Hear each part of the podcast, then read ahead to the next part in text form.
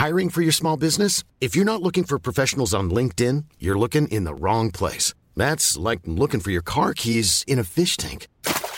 LinkedIn helps you hire professionals you can't find anywhere else, even those who aren't actively searching for a new job but might be open to the perfect role. In a given month, over 70% of LinkedIn users don't even visit other leading job sites. So start looking in the right place. With LinkedIn, you can hire professionals like a professional. Post your free job on linkedin.com slash people today. Hold up. What was that? Boring. No flavor. That was as bad as those leftovers you ate all week. Kiki Palmer here, and it's time to say hello to something fresh and guilt-free. Hello Fresh. Jazz up dinner with pecan-crusted chicken or garlic butter shrimp scampi. Now that's music to my mouth. Hello Fresh. Let's get this dinner party started. Discover all the delicious possibilities at hellofresh.com. Millions of people have lost weight with personalized plans from Noom, like Evan, who can't stand salads and still lost 50 pounds. Salads, generally, for most people, are the easy button, right? For me, that wasn't an option. I never really was a salad guy. That's just not who I am. But Noom worked for me. Get your personalized plan today at Noom.com. Real Noom user compensated to provide their story. In four weeks, the typical Noom user can expect to lose one to two pounds per week. Individual results may vary.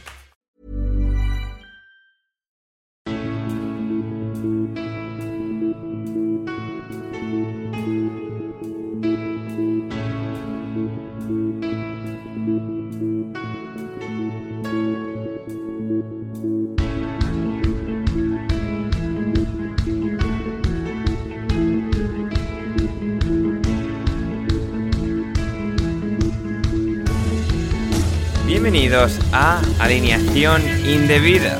Hoy tenemos una super, hiper, mega previa de la Eurocopa. Vamos a diseccionar a Inglaterra y todas las diferentes opciones para Gareth Southgate. También porque los torneos de selecciones son mucho más divertidos de cubrir enteros y no a través de una sola selección, analizamos los otros 5 grupos de la competición con los mejores expertos para conformar nuevamente una fabulosa alineación indebida. Y también podremos hablar de Denis Cherisev para lo cual, para llevarlo todo a cabo, hoy estoy junto a mi compañero de crímenes, Gonzalo. Carol, ¿cómo estás, Gonzalo? Hola, Ander, ¿cómo va? ¿Todo bien? Todo bien, todo fantástico.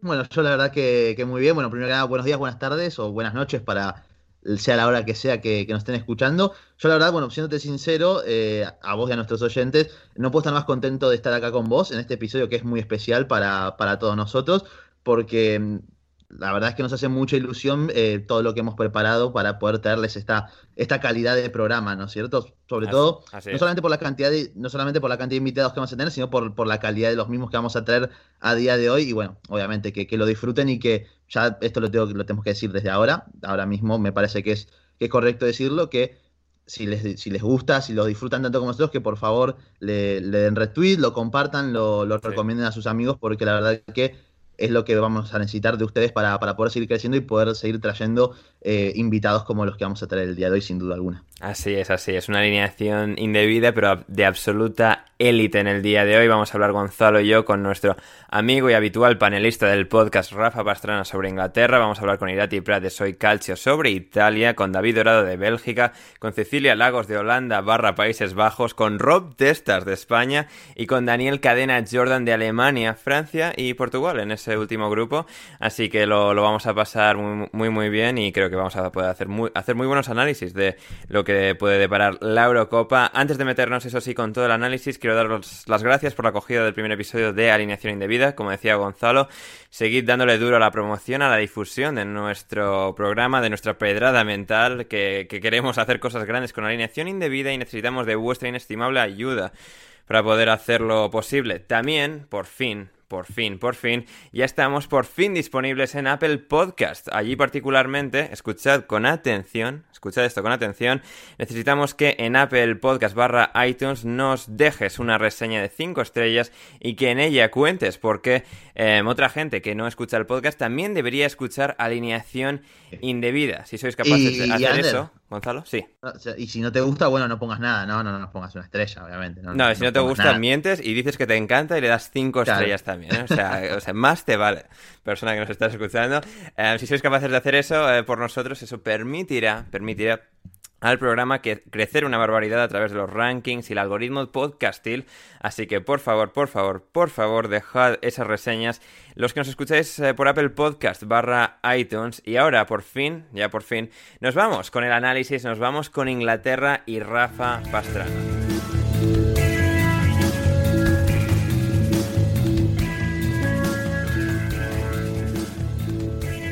Rafa Pastrana, bienvenido, ¿qué tal estás? ¿Qué tal, Ander? ¿Qué tal, chavales? Pues yo la verdad que encantado de, poder formar parte y de debutar en esta alineación indebida. Muy contento de que me hayas llamado, de que siga formando parte de esta selección y, bueno, pues como, como, ya decía en su día que me sentía un poco pues como Raúl Bravo o Pavón jugando contra Cidanes y Pavones, si aquello era el Real Madrid, esto es pues el Olympiacos, ¿no? De, de los podcasts, ¿no, Ander? Sí, sí, sí, sí, sí. Uh, sí, en el, Olimpo, el, el, Olympiacos en el Olimpo de, los eh, Efectivamente, Aquí te lo estaba poniendo, Ander. Ay, ay, ay, muy bien, Rafa. Me ha costado un par de segundos, pero ay, ay, ay, hemos reaccionado, hemos reaccionado.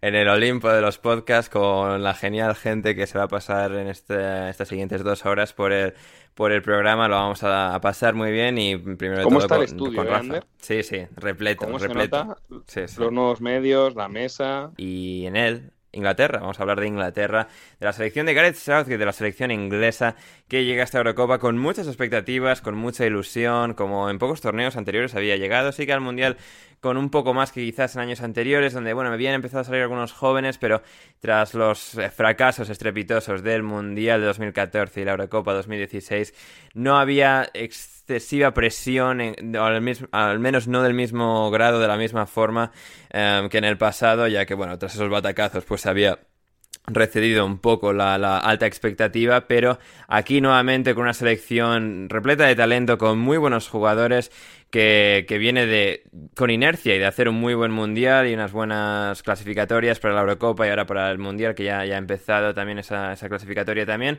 llega a esta Eurocopa de 2020 en 2021 Rafa Pastrana ¿cómo ves a esta selección inglesa llegando a este torneo en este momento? Pues la verdad que mm, no quiero tirar de tópicos ni empezar diciendo cosas que, ya sabe todo el mundo, porque para algo estamos en un podcast de élite en el que damos eh, información mucho mejor que la que dan en otros lugares. Em, o eso, como lo que dice em, como lo que dice Duncan, ¿no? Que es em, contenido de de como gourmet, ¿no? sí, sí, sí, contenido de, deporte de lujo. Efectivamente, pues esto es un poco igual. Entonces, eh, no quiero empezar con eso, pero la verdad es que me, veo un poco obligado. Yo creo que Inglaterra es por fin eh, una de las grandes favoritas para, esta cita. Yo creo que viene jugando muy bien. Estoy muy de acuerdo en, lo que has dicho en la introducción, ¿no? Viene de mm, haber sentado muy bien los cimientos, sobre todo en, el Mundial, que podemos discutir ahora más o menos. Eh, hasta qué punto pudo ser mm, coyuntural o mm, suerte en los cruces, pero bueno, al final en estas competiciones cortas eh, todo juega a tu favor, ¿no? Mm, y, yo creo que también ha hecho unas muy buenas clasificaciones y yo para mí ahora mismo es uno de los equipos a los que más ganas tengo de ver en, la Eurocopa. Me parece que es un equipo que juega muy, muy bien al fútbol, que es un equipo que es divertido de ver porque a mí, por ejemplo, me parece que evidentemente por las influencias de Guardiola en el fútbol inglés, ¿no? que esto ya pasó, por ejemplo, con la selección alemana, la selección inglesa se ha adaptado a otro tipo de fútbol y a mí me resulta mm, esa especie de 4-3-3 que por momentos es 4-1-2-3 de la selección de Southgate me parece muy entretenida de ver porque o sea, no solo es eh, posesión en estático y vamos a jugar hasta aburrir a las ovejas como es a lo que juega básicamente la selección española de un tiempo a esta parte, sino que es una selección que a pesar de que se siente cómoda con el balón y que lo que quiere es tener el balón, siempre lo tiene con un, con un propósito, ¿no? Y además atacando de una manera, pues, digamos, muy Manchester City, ¿no? Eh, potenciada por, eh, por, las bandas, jugando con mucha amplitud. Y, la verdad que lo, que lo que te digo, yo tengo muchas ganas de verlo. Me parece que, por ejemplo, el medio del campo, si ahora, lo, lo, debatiremos, ¿no? Si con esta salida de, de Trent Alexander-Arnold por su lesión, si eso se puede aprovechar para traer a, a War Pros, que yo creo que para mí es la única, fiel, la, única pieza que faltaría en, esta convocatoria. Me parece que tienen un equipo muy completo y para mí uno de los mm, dos, tres favoritos, sin contar outsiders ni historias raras que puedan pasar, em, para llevarse la Eurocopa. Gonzalo, ¿concuerdas? Yo estoy de acuerdo. Creo que, sin embargo, tengo ciertas dudas por cómo Southgate pueda, em, eh, digamos, optimizar todo el talento que tiene a disposición, ¿no? Si bien es cierto que Inglaterra está muy bien últimamente, que así todo Southgate le ha ido dotando distintas variantes a nivel táctico, porque por momentos es un 4-3-3, por otros momentos, dependiendo de la jugada, Declan Rice baja entre centrales para formar una línea de tres y lanzar más a los laterales. De hecho, este último partido, no el de, el de hoy que jugaron contra Rumania, sino contra Austria, eh, volvió a la línea de tres centrales, eh, con Trippier como tercer central, una especie de, apuesta ahí de invento medio raro, pero que era con Trippier decididamente como, como tercer central, ¿no? Entonces, hay que ver cómo logra, digamos, eh, optimizar todo este talento, ver qué formación puede ser la que mejor le sienta a los futbolistas para que puedan brillar, ¿no? Sin duda alguna, Inglaterra creo que es la que tiene la selección más completa de todas, porque si bien posiblemente podemos debatir después si, si Portugal o si Bélgica, si Francia tienen mejor talento diferencial, eh, que puede ser perfectamente, como no, porque bueno, Francia ahí tiene a, a, Benzema, Griezmann, Mbappé, Portugal tiene a Cristiano, a Bruno Fernández, entre otros, pero creo que no hay una posición eh, en Inglaterra que sea una debilidad realmente, en la que se encuentre con una duda de un problema para mal, ¿no es cierto? Como quizás hmm. puede tener Francia en el lateral derecho, como puede tener Bélgica en los centrales, como puede tener Portugal quizás un poco en los extremos y la carencia de ellos. Creo que eh, Inglaterra tiene una selección variadísima en cuanto a perfiles de futbolistas, en cuanto a los roles que pueden cumplir estos mismos y Saudi ha apostado por ello, ¿no? Eh, ha habido cierta, cierta polémica, cierto debate sobre los cuatro eh, laterales derechos que iba a llevar en un principio hasta la lesión de Arnold, pero yo creo que tenían sentido en relación a lo que Saudi quería buscar, que yo creo que va a volver a instaurar la línea de tres tarde o temprano, me parece a mí, porque siempre en lo que es a la hora de jugarse la verdad, Saudi ha apostado por la línea de tres y ahí es donde entraban, por ejemplo, los, cuatro laterales, porque Walker y, y James pueden ser stoppers derechos. Después tenés a Stones y a Maguire, otro perfil de central. Cody lo mismo, ni hablar, bueno, todo el talento que tiene a disposición arriba, que son completamente distintos unos del, unos del otro. Y creo que eso habla muy bien, es para bien, obviamente, ¿no? Porque Grealish no es el mismo jugador que, que Rashford, Sancho no es lo mismo que, que, Sterling, Mount no es igual que Foden. Y todo eso puede, puede venirle muy bien a esta selección de Inglaterra para tener no solamente ya de por sí, por defecto, esas variantes, esas variantes, sino también cómo poder encarar los partidos de distintas maneras y aportar soluciones desde el banquillo, ¿no? Obviamente dependerá al final de la dirección técnica de Southgate, pero eh, el seleccionador inglés tiene todo a su favor para poder realizarlo. Hmm.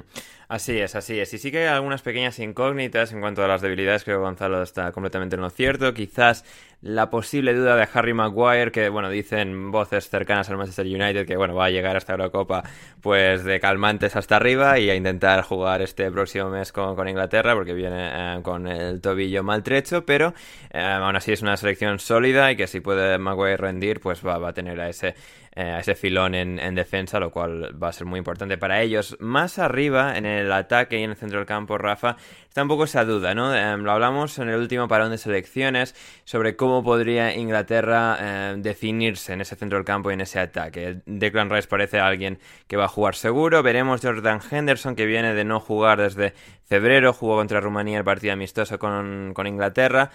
Claro, sí, apuesta por un Calvin Phillips, otro jugador de contención, digamos, de mucha presencia en el centro del campo, o si se acaba decantando por alguien más tipo Mason Mount, que debería ser también titular fijo junto a Rice, pero en el otro puesto Jude Bellingham, um, Phil Foden, veremos cuál podría ser la cosa, el perfil, digamos, por el que se decantaría Southgate y luego todos los de arriba, porque tienes a Grealish, a Kane, que va a ser titular seguro, pero Sterling, Rashford, Sancho, um, Calvert-Lewin, incluso dependiendo del contexto. ¿Cómo crees que puede alinearse Inglaterra en ese ataque o por quién puede tener preferencia? Eh, quizás tanto en los partidos más más, entre comillas, fáciles como los más complicados, podríamos ver una pequeña variación, pero ¿quiénes crees que van a ser los más importantes? Hmm. Pues yo estoy, yo estoy convencido de que mm, El medio del campo es lo que, lo que has comentado tú. Hay para mí dos eh, jugadores que van a ser indiscutibles por lo que por las probaturas más oficiales que le hemos visto hacer y por los eh, análisis y por el estado de forma de, ellos dos, que son Declan Rice y, Mason Mount. ¿no? Yo creo que, esta selección inglesa, tal y como juega, no se entiende sin, sin estos dos jugadores. Em, entonces, una de las grandes incógnitas es efectivamente em, la que planteas, ¿no? De quién es ese tercer, ese tercer hombre del medio del campo. A mí no me convence en especial eh, lo de jugar con Calvin Phillips y Declan Rice. Me parece que son jugadores que cubren a priori em, funciones parecidas. Eh, para mí, yo es que soy muy de Declan Rice, me parece que te da más de lo que te da em, Calvin Phillips. Espero que Joaquín no eh, me mate después de escuchar esto. y mm, vamos, dentro de que me parece muy buen jugador, y yo creo que para mucha tipología de partidos va a ser un jugador muy útil. Pero yo creo que ahora mismo. Em, yo es que sé que soy muy pesado con War Pros, pero para mí un jugador que ha jugado todos los minutos de, de Premier, un jugador que es eh, todos. Tan, todos, todos, todos, tan absolutamente excelso con el balón parado.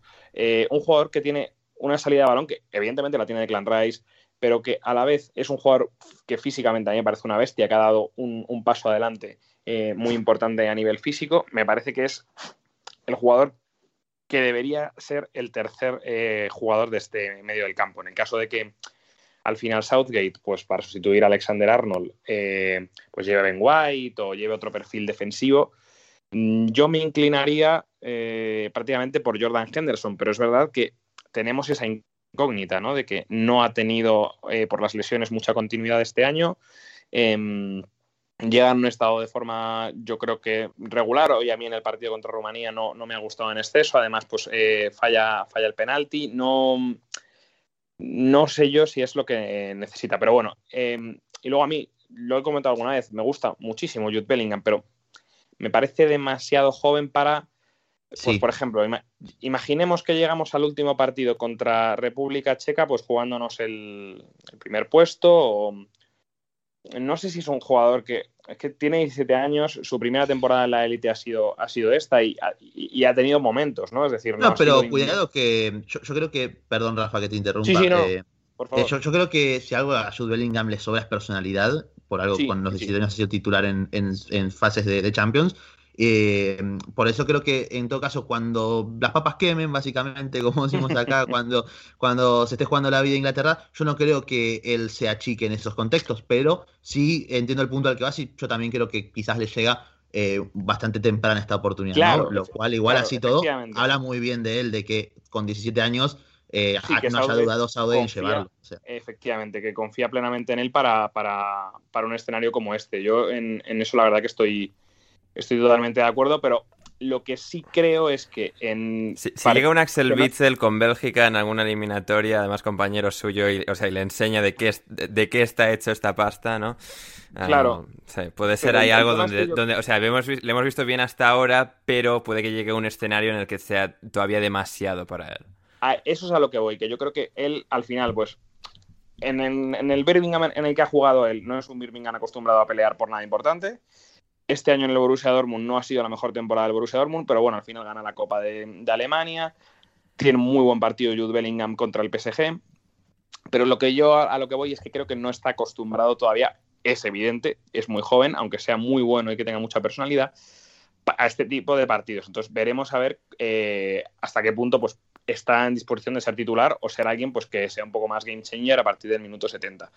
Y respecto al minuto, al minuto 70, al, respecto a la parte de arriba, eh, a ver, pues yo estoy convencidísimo de eh, Harry Kane, pero no tengo nada claro lo demás. Em, yo creo que para desgracia de Gonzalo, una de las opciones, mm, las opciones yo creo que van a ser Sterling por izquierda y no sé si Sancho por derecha. Em, o sea, me, da la sensación de que eso es un poco la, idea que puede tener en cabeza Southgate, pero bueno, em, lo comentabas, lo comentabas tú, Ander, y lo comentaba también Gonzalo, al final lo bueno que tiene esta selección inglesa es la cantidad de variantes que tiene. Es decir, que si no está bien eh, por lo que sea Sterling, que yo creo que yo si fuera ahora mismo seleccionador no confiaría en él porque no viene de una buena temporada, no está para partidos importantes porque al final son en los partidos en los que siempre queda retratado con, un fallo em, con un fallo que define el, partido para, mal. Y sí pues trataría, pues yo creo que no sé si um, Jadon Sancho, Kane, Foden o... Porque Grillis al final estamos un poco en las mismas de lo que estábamos comentando de... Sí. No, pero al final pues también viene de un tramo final de temporada en el que no, en el que no ha jugado.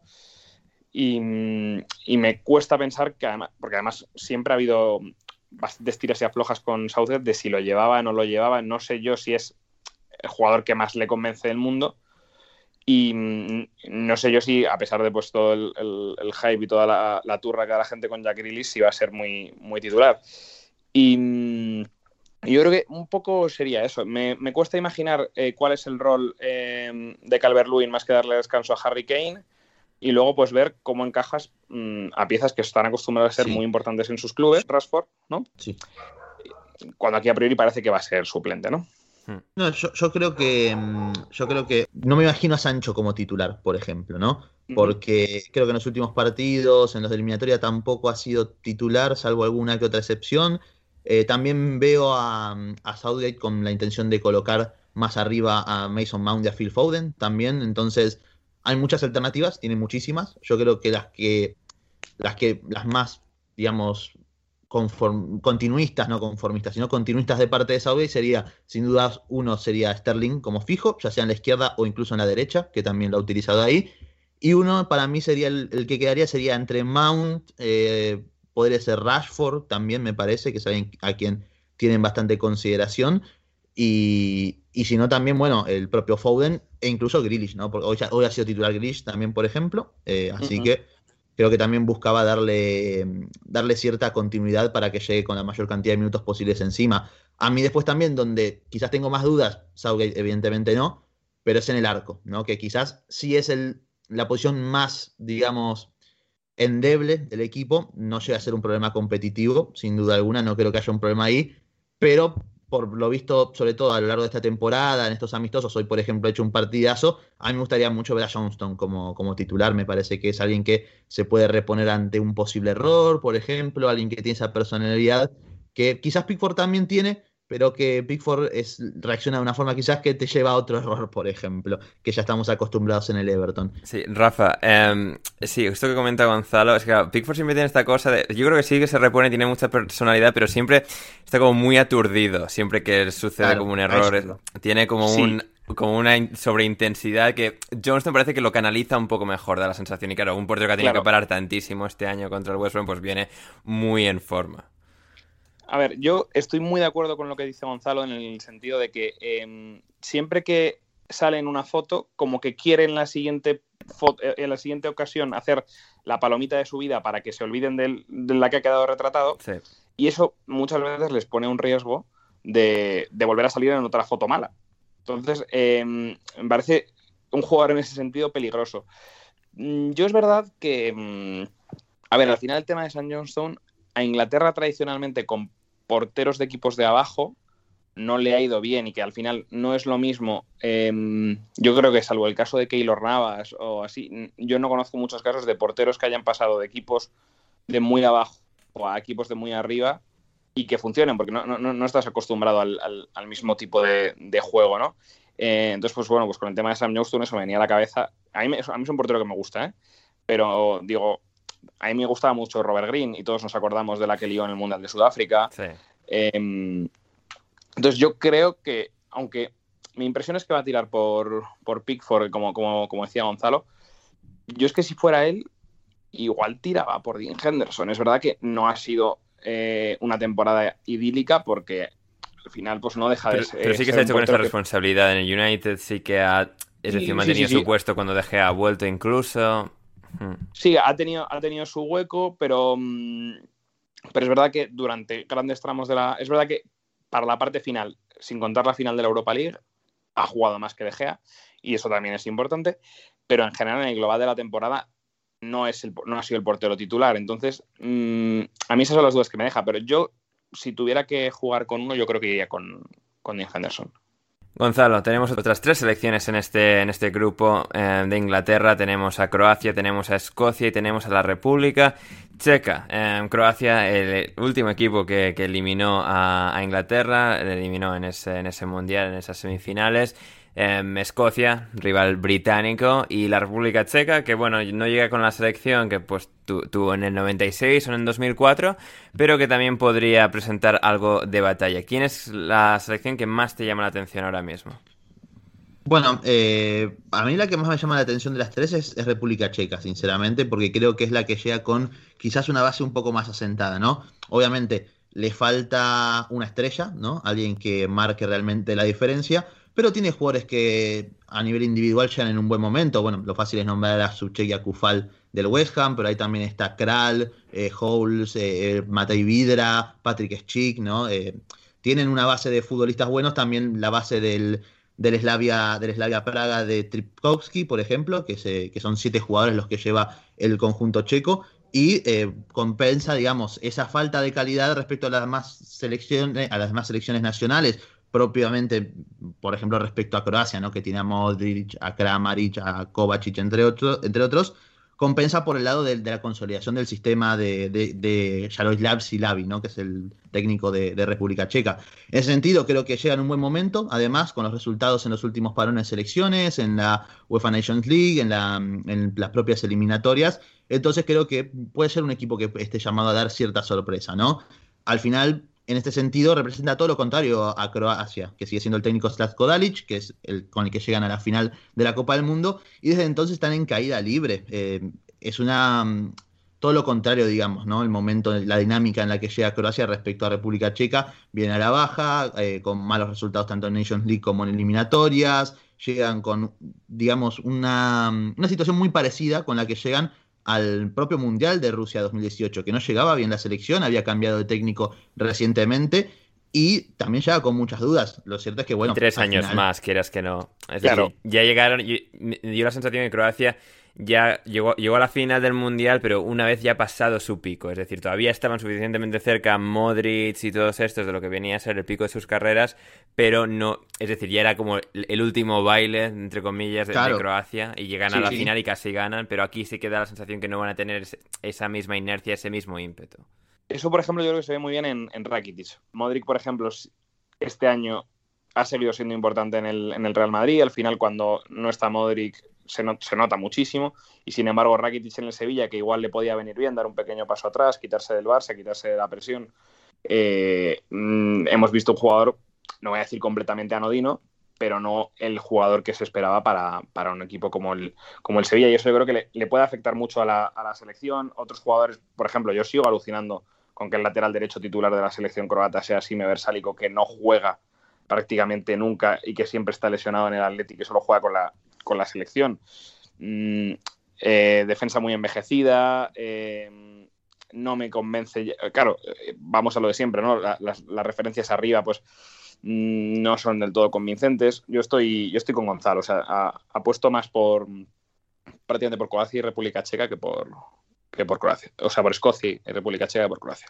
y mira, y para agregar, o sea, y si bien han tenido un buen reemplazo en el arco, como es Livakovic, que mm. en, siempre en Europa Liga, esta temporada en Europa Liga ha sido el mejor arquero de la competición, sin duda alguna, por ejemplo. Le paró varias a Tottenham en esa, en esa remontada, contra, el, Tottenham hizo un partidazo. Tiene a Kramaric, que viene haciendo una temporada espectacular. A mí es un jugador que me parece completamente infravalorado, me parece un jugadorazo, pero que nunca ha tenido tampoco es tanto protagonismo dentro de la selección, porque ahí está Mansukic, por ejemplo, eh, Perisic también, ahora aparece Josip Brecalo también de, con experiencia en Bundesliga, eh, pero también, ¿no? Como que viene con, la vara un poco más baja. Difícilmente al final creo que se puedan llegar a quedar afuera, porque creo que al final, si bien Escocia es un equipo sólido, podemos hablar de que también a nivel individual es el más flojita, es el más flojito de los tres, posiblemente. Si bien obviamente no tienen a a, Andrew Robertson, está Grant Hanley de gran temporada con el Norwich en Championship, eh, Liam Cooper sin ir más lejos, Stuart Armstrong que también ha hecho una buena temporada en, el Soto, en el propio Billy Shipmoor, McGinn, McTominay, Che Adams, tienen una buena base, pero bueno, hay que ver también hasta qué punto les alcanza para, competir respecto a estas elecciones que capaz que llegan con un poquito más de, de, de, individualidad, de ¿no? De figuras, sin duda alguna, porque también arriba quizás es donde se quedan más cortos. A Mitch Adams, la verdad que destaco que su pegada es potentísima, que te rompe el arco en la que puede, pero no me gusta nada, por ejemplo. Y Ryan Fraser viene de una temporada bastante testimonial en el Newcastle, cuando quizás esperaba un poquito más de él. Y bueno, después también viene de otra temporada casi en blanco con el Bournemouth quizás en ese sentido es donde más lo termine pagando la como, como, no sean Tierney y Robertson los que lleven el balón desde, desde atrás hasta arriba y marquen los goles, sí que parece que el equipo se cae un poco en ese ataque. Sí, o, que McTominay haga, todo, ¿no? En plan También, o él también. Ellos recordemos que está McGinn también. McGinn también, otro que la pega muy fuerte también desde lejos si hace falta. Así que pues igual es lo que necesita Escocia. igual juegan sin delanteros y a pegarle afuera a todos, ¿no? sí, sí, sí, Claro, sí, sí. Y Che Adams solo ahí en, en, el área para cazar los rebotes y darles muy fuerte a todos los claro. También. Que te iba a decir que eso es muy de competición de selecciones, ¿no? De ver, ver los goles de una Eurocopa de un Mundial y siempre de repente ves golazos desde fuera del área y tal. Entonces, pues, oye, pues igual, si, juegan a eso. Y de jugadores randoms, además, ¿no? También. sí, sí, sí, sí, sí, sí. de repente, gente que, ¿quién es este? De repente marcan el gol de su vida, hacen la competición de su vida y luego, pues, pueden pillar un contratazo a la salida que, les resuelve la vida. Después, claro de, hecho, Rafa, después de ahí nos sale un Bartosz Kaputska, que recordaremos en el Leicester. Va, capaz que nadie lo recuerda, porque bueno, este, porque no jugó, no jugó directamente en el Leicester. Ni un, ni un puto partido, básicamente. pero cómo me, cómo me, gustaba a mí ese cabrón. ¿Qué, qué, qué euro hizo con Polonia? Sí, sí, sí, sí. Qué bueno. Eh, habría que apostar por ver quién, quién es el jugador de euro que hace una temporada, una Eurocopa buenísima y después se gana un fichaje a una gran liga y termina haciendo absolutamente nada. Eso, eh, no sé, cuando habléis con los grupos de... Yo creo que en Ucrania hay varios de, estos que... sí, seguramente. Sí. Entonces, sí, todos con Opliankas y Yarmolenkos, o bueno, los nuevos claro, de, ¿cómo se llama Este chico que, el, que, el extremo derecho del Dinamo de Kiev? Que, ah, eh, Sigankov. Ese, si hace una copa decente, acaba en... acaba en el Leicester. Sí, sí, sí. Puede ser. Sí, sí. No, a ver, también Capuzca lo que molaba es que nadie, absolutamente nadie le conocía de nada, porque además tenía 19 años, era jovencísimo. Y luego de repente, pues ahí hace la Eurocopa y luego ya, ya no se volvió, a saber a pesar de su fichaje por el Leicester. Muy bien, pues llegamos al final del análisis del grupo de, Inglaterra, donde estarán con Croacia, em, Escocia y República Checa. Em, Rafa, muchas gracias por estar hoy con nosotros. Nada, nada, al contrario, muchísimas gracias a, vosotros. Eh, encantado de, haber debutado en esta alineación indebida, de haber a preparar la Eurocopa, que, ya lo decía Gonzalo, ¿no? Al final, por los torneos de selecciones siempre tienen algo especial y, seguro que nos lo pasaremos muy bien, muy bien, muy viéndolo y muy bien escuchando los análisis que hagamos en alineación indebida. Así que, estimado oyente, si no estás suscrito, suscríbete. Si no lo has, si no lo has hecho ya, dale a like, pelea por la pole y estate con nosotros en la Eurocopa que no te vas a arrepentir. Ay, ay, fantástico, Rafa. fantástico. Eh, gracias a Rafa Bastrana y nos vamos ahora ya con el orden alfabético. Inglaterra lo hemos puesto al principio porque es por lo que venís a escucharnos, pero ya ahora con el orden alfabético nos vamos con el grupo A, con Irati, Prat e Italia.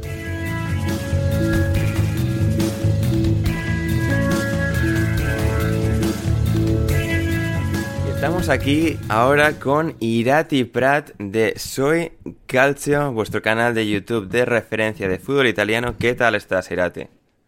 ¿Qué tal, chicos? Pues un gusto enorme estar aquí con vosotros. Eh, y bueno, muchas ganas también de, acompañaros, eh, aunque sea escuchando o participando alguna vez en esta nueva aventura que tenéis. Ah, fantástico, Irati. Encantados nosotros de tenerte, tenerte aquí hoy para hacer esta previa de la Eurocopa, grupo a grupo, en alineación indebida. Y en el grupo A tenemos a Italia, que es en el grupo A con la I de Italia, Gonzalo, A, I, que estás aquí también. Y la verdad es que, o sea, ya de entrada ya empezás a, elevar tu ego. elevar mi ego. O sea, voy a poner mis iniciales en todo, Gonzalo. Sí, sí, sí. hoy, bueno, a la gente avisarle, hoy no está Borja, así que me toca a mí el papel de, reemplazarlo haciendo un poco el payaso, así que bueno. Bueno, ya, pero con, bastante más conocimiento de causa de estas elecciones. Sí, sí, sí, sí, sí. Sin duda, sin menos conocimiento de hacer el payaso también. bien, bien, bien, bien. Eh, pues tenemos aquí a ti para Italia, para Italia. Tocaremos también en el resto del grupo porque tenemos a Turquía con Soyuncu y compañía.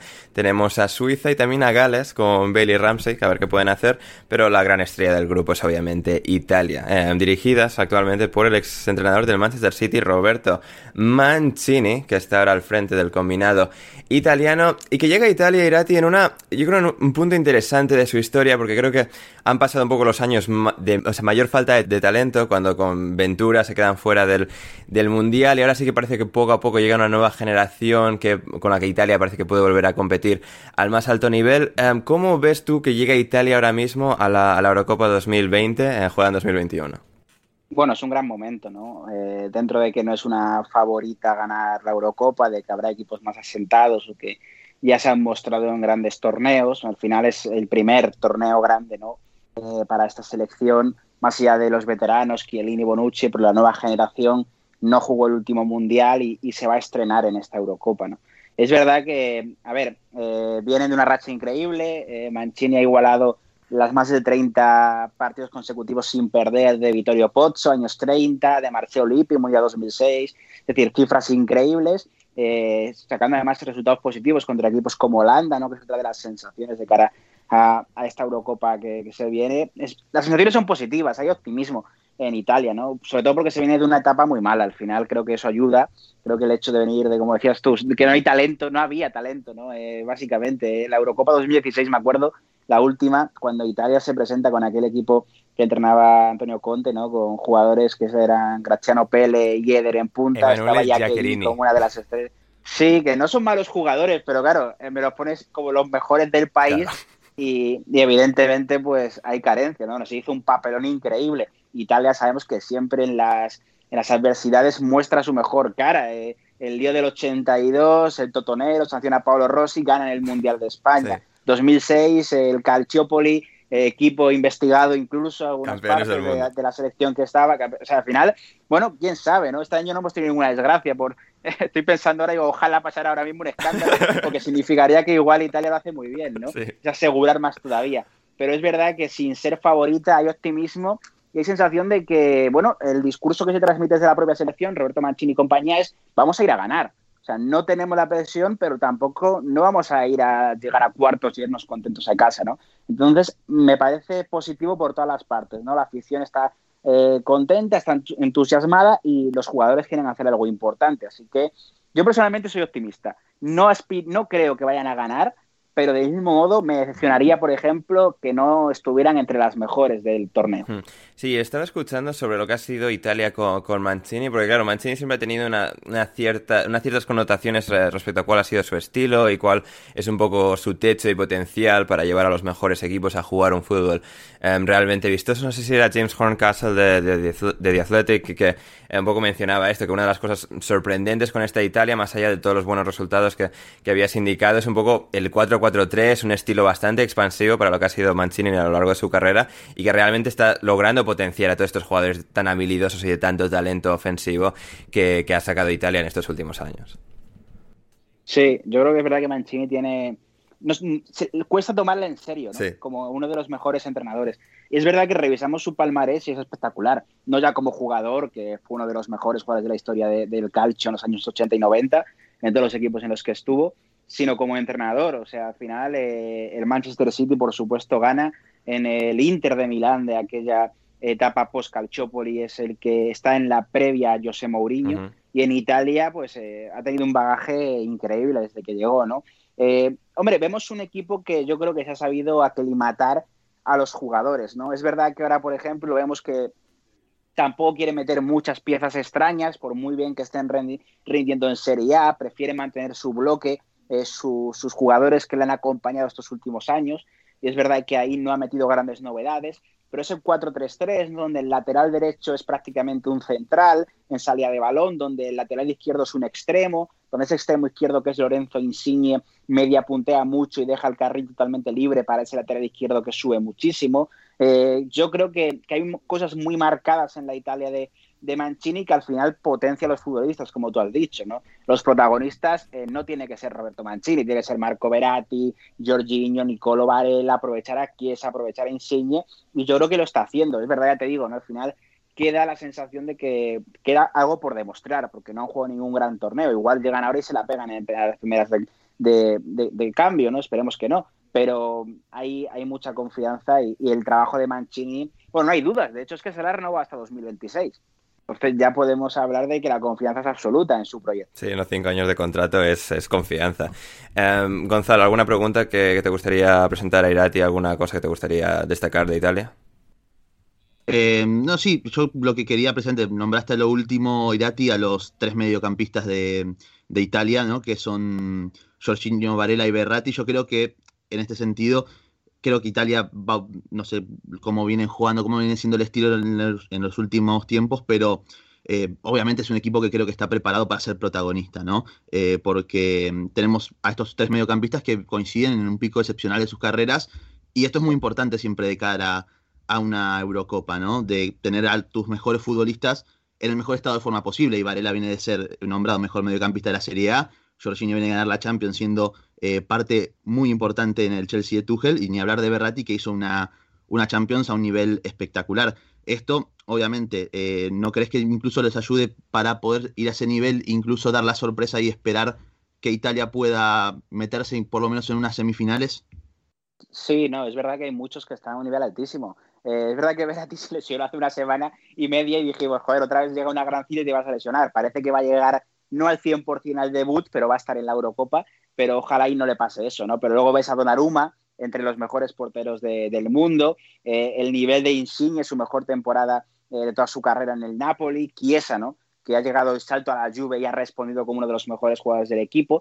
Eh, yo personalmente lo que tengo dudas es, estoy de acuerdo y creo que la línea de centro del campo es la más fuerte de Italia, ¿no? Al final son jugadores contrastadísimos, ¿no? Los tres indiferentes. Jorginho saca la pelota desde atrás y ejerce como número 5. Verati adelanta su posición respecto a cómo juega en el PSG, que es un jugador que va a tener mucha llegada y, va a estar rozando mucho la zona de media punta. Varela es un perro de presa espectacular que, encajaría posiblemente en cualquier equipo del mundo. Y, creo que tengo la duda de, sin embargo, de si va a ser un equipo dominador o no. Creo que en la fase de grupos sí, al final enfrentarte a Turquía, a Gales, a Suiza, creo que sí tienes que dominar, y más cuando en casa, ¿no? Porque los partidos son en el Olímpico de Roma, ante tu público, a ver 15.000 espectadores, tienes que llevar tu iniciativa, pero a partir de octavos de final ya eh, no lo tengo tan claro. Porque es un equipo que es verdad que le, cuesta a veces abrir la lata, porque el 9 no termina de, encajar, sea Chiro Inmóvil o sea Andrea Velotti, es el gran problema de esta selección, sí. a jugadores que marcan muchos goles en sus clubes. Chiro Inmóvil fue bota de oro el año pasado, por delante de Lewandowski y, demás delanteros del mundo, ¿no? Pero aún así no termina de marcar goles en Italia, no se termina de potenciar al máximo. Eh, creo que le cuesta un poquito, ¿no? Eh, abrir la lata a Italia, pero está cómoda, muy cómoda al contragolpe, ¿no? Lo vimos en un partido de Nations contra Holanda en Ámsterdam, que fue increíble, como jugó uno de los mejores partidos de la era de, Roberto Mancini, ganó Italia aquel encuentro. Entonces, al final, creo que, bueno, creo que tiene jugadores, ¿no? Para también, para ser capaz de superar a equipos que se encierran, que son, eh, pues, eh, teóricamente sobre el papel inferiores, pero también se siente cómodo al contragolpe. Entonces podemos ver a una Italia con dos caras, por así decirlo. Yo creo que está más cómoda no llevando la iniciativa, pero obviamente la tendrá que llevar en algún momento también. Bueno, y, y perdón, Ander, la, la, otra pregunta que te quería hacer, y, y tira precisamente sobre la posición del 9, ¿no? Que ni Móvil ni Velotti, que son los dos, los dos delanteros llamados como a tomar la, posición, poder pelearla, eh, precisamente no, vienen rindiendo de la forma más óptima con Italia. Se ha caído Moiskin de forma sorpresiva, porque era básicamente el que más rendía en, la selección, pero tenemos a Giacomo Raspadori, que fue con la sub-21 y había sido sacado en el primer corte, básicamente, y ha vuelto como, como sorpresa. ¿Qué podemos esperar del jugador del Sassuolo? Porque ha sido una temporada en la que ha dado también sorpresa en Italia, ¿no? Sí, sí, ya como Raspadori mola bastante, la verdad. Eh, hay que decir que lo sacaron porque se fue a jugar la Eurocopa Sub-21 con, con Italia esta semana, pero mm, ha sido la apuesta, la apuesta de Roberto Mancini, ¿no? En Italia se está hablando mucho de que puede ser ese Paolo Rossi del 82 para, para esta Italia, ¿no? Un jugador, al final es muy diferente a lo que tiene Italia ahora mismo, ¿no? Un delantero pequeñito, muy, muy hábil, muy móvil, muy rápido, que puede jugar acompañado o en solitario. Eh, al final, Moisken eh, es verdad que ha hecho una temporada fantástica en el PSG, pero la sensación es que le costaba. Le costaba también eh, jugar a veces como referencia o ofrecer esa, esa movilidad que podía ofrecer eh, Raspadori, ¿no? Y, a mí no me extrañaría que, nos sorprendiera Mancini y le diera bastantes minutos, ¿eh? Porque es un jugador que ha acabado como capitán en el Sassuolo con apenas 21 años, eh, ha marcado goles importantes, recuerdo dos goles contra el Milan en San Siro, eh, creo que es un futbolista que, nos puede llamar mucho la atención y puede ser la gran sorpresa de la Eurocopa por parte de Italia.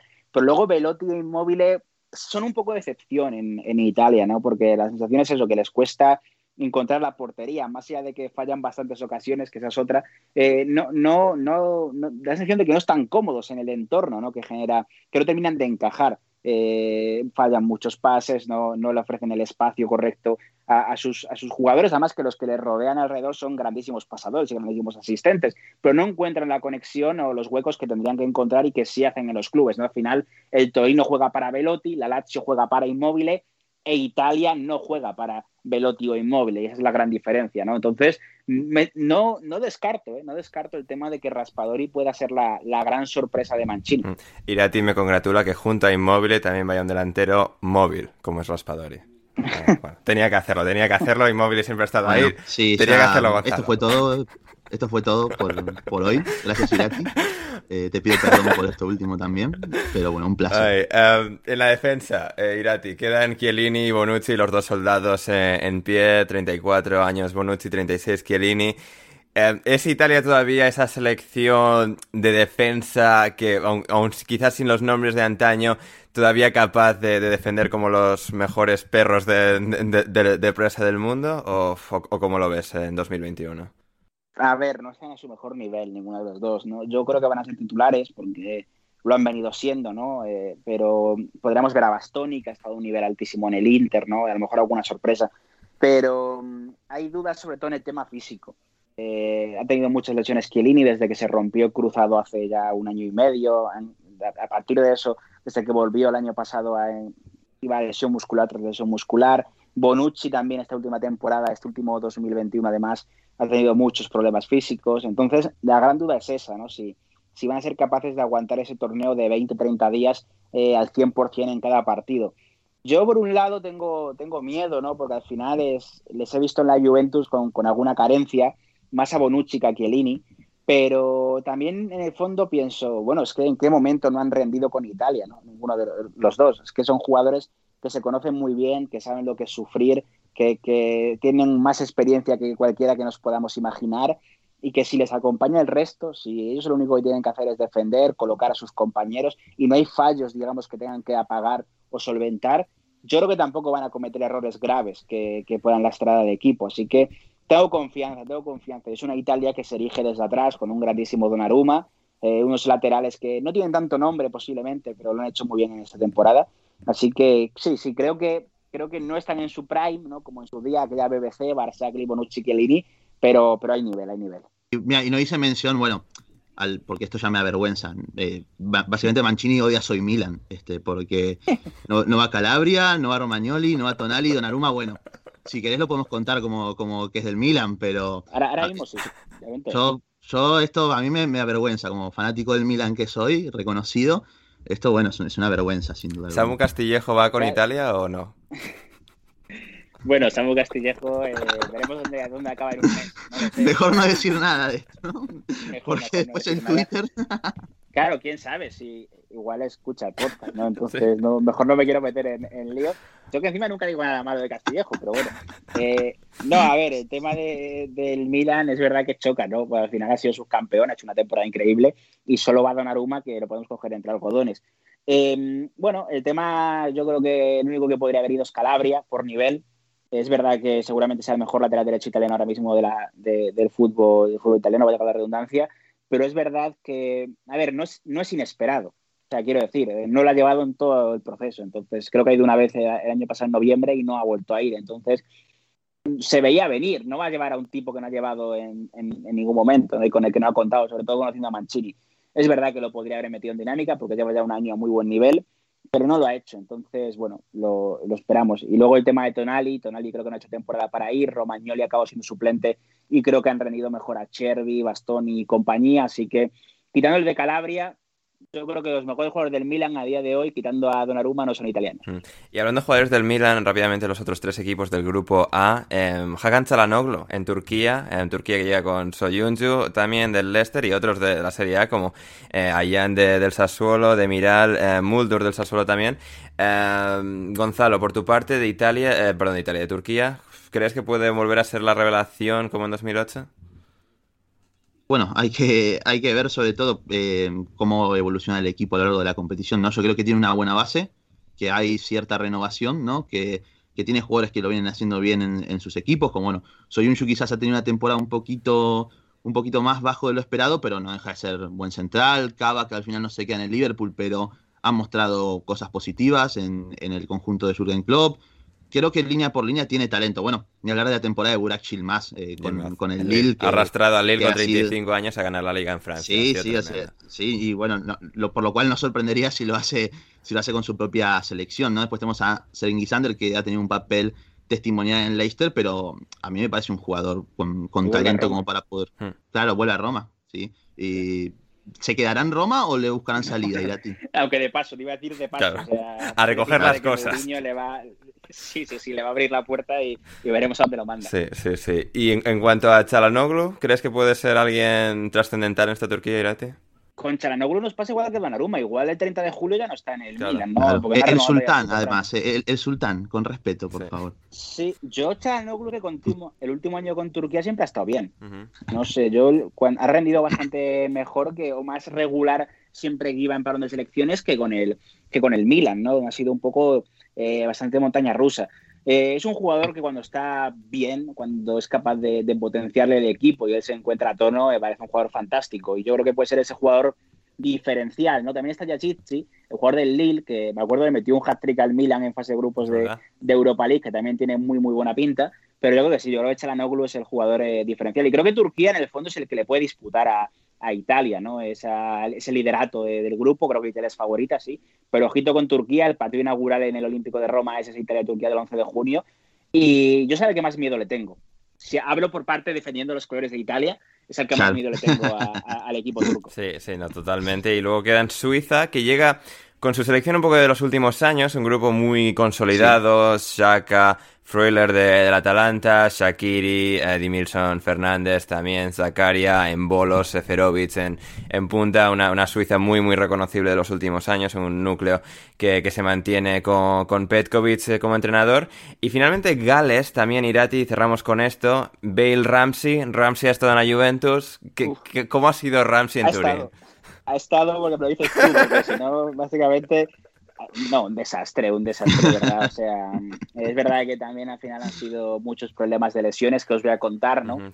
Pero es que era, no, eh, vuelve Ramsey, noticia, vuelve Ramsey después de tres partidos de baja por problemas musculares. Juega el partido, 20, 30 minutos, el lunes, lunes post pues encuentro, día de recuperación, noticias de Turín, se ha vuelto a lesionar Ramsey. Y así era un bucle, era un bucle de, de, no encontrar continuidad, de tener esperanzas de, venga, ahora sí, Ramsey puede ser un jugador decisivo y no ha encontrado nunca el nivel. Ha hecho goles, ha dado asistencias, pero, pero siempre testimoniales, ¿no? Y, un poco de excepción, la verdad, porque, hombre, es un jugador que cobra 7,5 millones de euros. Es uno de los jugadores mejores pagados de toda la Serie y, y, el rendimiento, evidentemente, no ha estado a la altura, ¿no? Ya se lo quiere quitar la Juventus de encima en este mercado. Eso habla eh, perfectamente de que, de que no cuentan con él tras el retorno de Allegri. Bueno, yo creo que es verdad que lo que comentábamos, eh, Suiza es, parece lo mismo de hace 10 años, o sea, no hay apenas cambios. No me acuerdo cuando hablamos de, de Embolo, que era el jugador que, bueno, espectacular lo que se viene y sigue, sigue en plantilla, pero parece que no han pasado los años por Embolo porque sigue siendo un jugador que lo tenemos ahí en el fondo, ¿no? Y luego Gales, pues a ver qué tal, ¿no? Eh, es, un jugador, es un equipo peligroso. Yo me acuerdo de, de la última Eurocopa, ¿no? Cuando se la lió a Bélgica eh, en aquella Eurocopa. Eh, ¿Quién fue el delantero? No me acuerdo ahora mismo. Aquel partido. Hal Robson Canu, Irati. O sea, un dios del fútbol. Sí, sí, sí. Claro, es que yo, yo llevo siguiendo el fútbol belga hace muchísimos años, desde 2010 o antes. Y me acuerdo que llegué con mucha esperanza a ese partido, pero claro, seleccionado Bertongen, no estaba Company, jugó de Nayer de central, jugó Jordan Lukaku de lateral izquierdo y todo se alineó. ¿eh? O sea, fue un desastre para Bélgica. Era lo más infame que, que, nos podemos echar a la cara. Y, y bueno, pues eh, Gales dio la sorpresa, porque ahora es un equipo con mucho oficio, ¿no? Y, y que sabe explotar sus, sus, puntos fuertes. Y ojito también con ellos. Creo que son el, el equipo más flojito del grupo, no sé si estaréis de acuerdo conmigo, pero tienen individualidades que pueden, que pueden hacer daño. Yo, yo, de hecho, eh, creo que, que, Suiza también va a ser un, un rival duro, porque es la misma base. Quizás hay jugadores que no vienen en su mejor momento, como, bueno, eh, Ricardo Rodríguez, sin ir más lejos, como, como Jan Sommer, eh, que viene una lesión importante, pero, pero al margen de eso, es una selección que tiene una base sentada, que viene con una progresión desde hace muchos años ya, un mismo trabajo muy consolidado y que además eh, siempre en, competiciones mayores terminando la cara y ofreciendo un, rendimiento más que aceptable. Por eso incluso no me extrañaría ver a Suiza avanzando de ronda. Igual, obviamente, con la cantidad que pasan de, de a ver, la fase de grupos es para eliminar a, a, a, a, 8, a 8, sí, a 1. A 1 de 24, básicamente. Sí, sí, sí. Bueno, pero bueno, no me extrañaría que incluso pasara como, como segundo o incluso... No, no le digo esto realmente como que va a pasar, pero que sea un equipo que pueda disputar incluso el primer lugar por lo bien que vienen trabajando eh, como, como base y como grupo durante los últimos años de forma tan continuada. Mm, no, totalmente. Irati, apuesta final para Italia.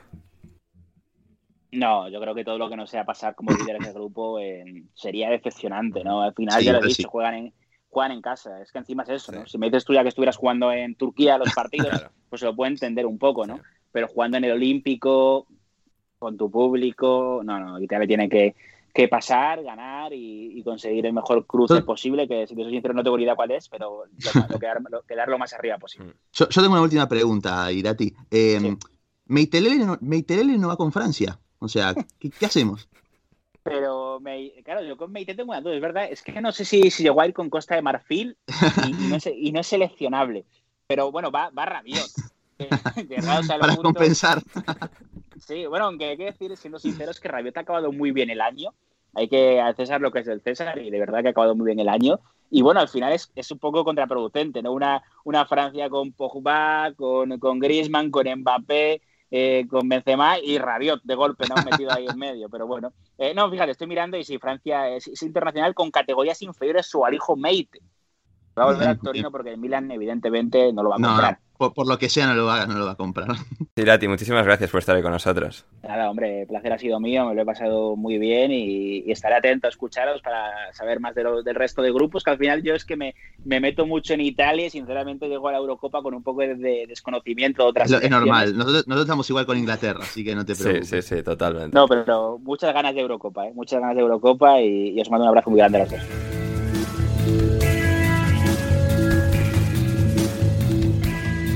Y ahora estamos en el grupo B, después del grupo A con Italia, con Irati y Prat, tenemos para el grupo B donde tenemos a Bélgica, a Dinamarca, a Finlandia y a Rusia, a David Dorado. ¿Cómo estás, David? Hola, ¿qué tal? Pues nada, aquí muy agradecido eh, de estar con vosotros. Estaba esperando una alucinante invitación, pero bien, la verdad es que muy contento de poder volver a hablar con vosotros y nosotros de tenerte aquí, David. Eh, tenemos a Bélgica, eh, vamos a ir con las selecciones escandinavas, que es donde eh, mayor especialidad tienes, pero tenemos a Bélgica de, Roberto Martínez, llegando en, bueno, en el pico de forma de muchos de sus jugadores, no tanto de Hazard, cuyo pico seguramente fue el Mundial de 2018, pero Courtois, Lukaku, De Bruyne, incluso Yannick Ferreira Carrasco. Eh, es una selección que llega con mucha continuidad de los últimos años, que bueno, lo comenté con Bruno en la cadena SER cuando estuve con él hace unas semanas, que es al final una de las claras favoritas por todo los jugadores que tienen, lo bien desarrollado como equipo que están, después de la experiencia del Mundial, todo el tiempo que han tenido desde entonces, es un equipo que em, días arrasándote con muy buen juego y luego los días en los que menos también consigue sacar los resultados y las victorias. Em, ¿qué, esperas? ¿Cómo ves a, a Bélgica llegando a esta Eurocopa 2020 en 2021? Bueno, yo es que con Bélgica siempre me ha dado la sensación, la verdad es que es el mismo bloque de, pues de hace cuatro años, incluso de hace seis años en, en un mundial. A mí siempre me ha dejado la sensación de ser un muy buen equipo, pero que no le veo levantando un trofeo. O sea, es, le falta un quizás un paso más, que seguramente ha sido porque no lo es una selección que no ha ganado nada hasta ahora. Pero miembros para hacerlo, la verdad es que sí que tiene por lo que comentas. Al final tiene muy buenos jugadores que la mayoría han pasado por, bueno, pues han pasado o están en, la Premier y siendo importantes. Entonces, al final, yo creo que va a ser una de las que va a llegar hasta el final, pero sí que me falta eso. Y, bueno, seguramente lo único que, esté cambiando con respecto a otros años es lo de Hazard, que a mí, cuando, sobre todo cuando estaba en el Chelsea, me da la sensación de que si era año de Eurocopa o año de Mundial, siempre se guardaba ese poquito, pero la verdad es que este año en Madrid, pues bueno, ya sabemos lo que ha pasado. Ah, se guardó del todo, básicamente. va, a llegar fresquísimo ¿eh? a, esta, a esta Eurocopa con Bélgica. Todo para, para, el, gofre, para el gofre mecánico. Eh, Gonzalo, ¿cómo, cómo vemos al conjunto de, Roberto Martínez con... Pues esto, esta, esta, selección, David viene quizás un poco con, el gafe y los tramos Spursies um, de los Spurs con Alderweireld y Bertongen. Eh, no sé, a ver, yo creo que también en función de los rivales, ¿no? Porque creo que puede tener un punto, David, de que quizás no termine de tener Bélgica ese último remate para, para acabar ganando, pero es que tiene jugadores de un del calibre de élite mundial como son De Bruyne y, Lukaku, y es que al final en un torneo así te, te empuja a la victoria. Y tiene el, eh, seleccionador que mejor baila. Eso también hay que También, también. o sea, en el concierto de Jason Derulo, además. además, sí, sí, como si fuera poco. Bueno, yo estoy de acuerdo con, lo que comentó David de que quizás hace falta un poquito más, un, pasito más allá eh, para quizás imaginarnos a Bélgica como campeona de esta Eurocopa. Aún así, yo creo que la, tengo entre mis top 3 de, candidatas, sin duda alguna. Porque si bien también es cierto que llegan un poco por debajo del radar, no llegan con tantos bombos y platillos como quizás al Mundial pasado o a la Eurocopa anterior, donde sí creo que se llevan un fracaso bastante importante, sobre todo por cómo pierden contra, contra Gales, recordemos en, la exhibición de, Robson Canu, como para olvidarlo, ¿no? Eh, pero eh, ya no es una novedad que Bélgica sea una selección fuerte, ¿no? Además hay que, hay que agregar que sí, eh, hay muchas dudas con Hazard, no sabemos muy bien qué vamos a ver de él, qué versión vamos a ver, porque ya no es claramente el mismo futbolista que, que era en el Chelsea pero más allá de él, el nivel de sus demás estrellas, como Courtois, De Bruyne, Lukaku, inclusive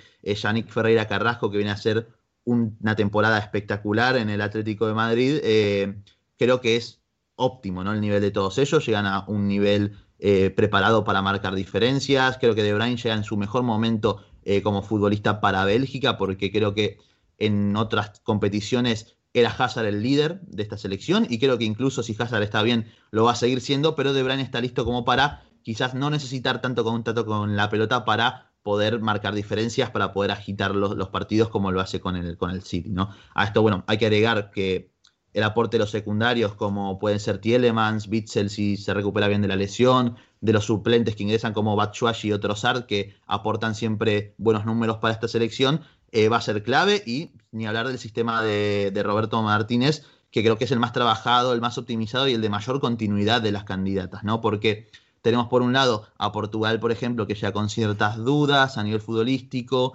a Francia con la que Champs ha ido cambiando cosas, que se ha mantenido muy bien a nivel resultados, pero al final Bélgica creo que es la que está más adaptada al, al fútbol que es dominante a día de hoy, ¿no? Un equipo que ofrece ritmos muy altos en los partidos, que controla muy bien las transiciones ofensivas y defensivas y sobre todo, bueno, que puede asentarse desde la presión alta. Por poner quizás algún punto negativo, para mí es la pérdida de jerarquía en algunas piezas, en algunas líneas, como sobre todo quizás eh, todos estaremos de acuerdo en que es en la línea de, centrales, ¿no? Más allá de, de Hazard. Eh, como... Jerarquía tienen de sobra, pero igual lo que ya no tienen es edad, ¿no? Para implantar esa jerarquía. No, bueno, a ver, también. tienen de sobra también. Sí, sí, eso sí. Sí, sí, sí. De sobra también. Yo, jerarquía en cuanto al nivel, ¿no? Porque, hmm. obviamente, en cuanto a nombre sí, pero ya no son el mismo Alderweireld y, y Bertongen, que supieron ser la mejor dupla para mí de centrales de la Premier League durante bastantes temporadas. Sí llegan con, con un Denayer que viene a hacer dos buenas temporadas en Lyon, por ejemplo, que sí ha dado ese paso adelante, pero surgen dudas en esa posición, también en la del carrilero derecho, donde hay tres opciones que ofrecen cosas muy distintas unas de la otra, como Meunier, como el propio Torgan Hazard o Timothy Castañe. Hay que ver por quién se decide también eh, Martínez en este sentido.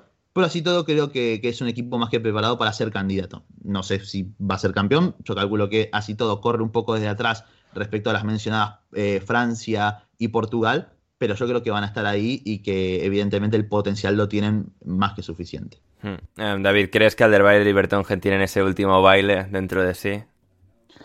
es lo que comentabais, igual que, que, pues eso, De Bruyne, Lukaku sí que están en la edad perfecta, eh, sí que es verdad que pues a Del Vader ya se le ha empezado a ver un poco las, bueno, un poco bastante las carencias. Eh, Bertongen pues ya se ha ido a Benfica y está a un nivel, pero no es lo mismo y seguramente cuando se vean exigidos y no puedan tener pues tanto balón, eh, tengan que apretar los dientes, pues al final, sobre todo eh, eh, perdón, eh, viene de cometer muchos fallos.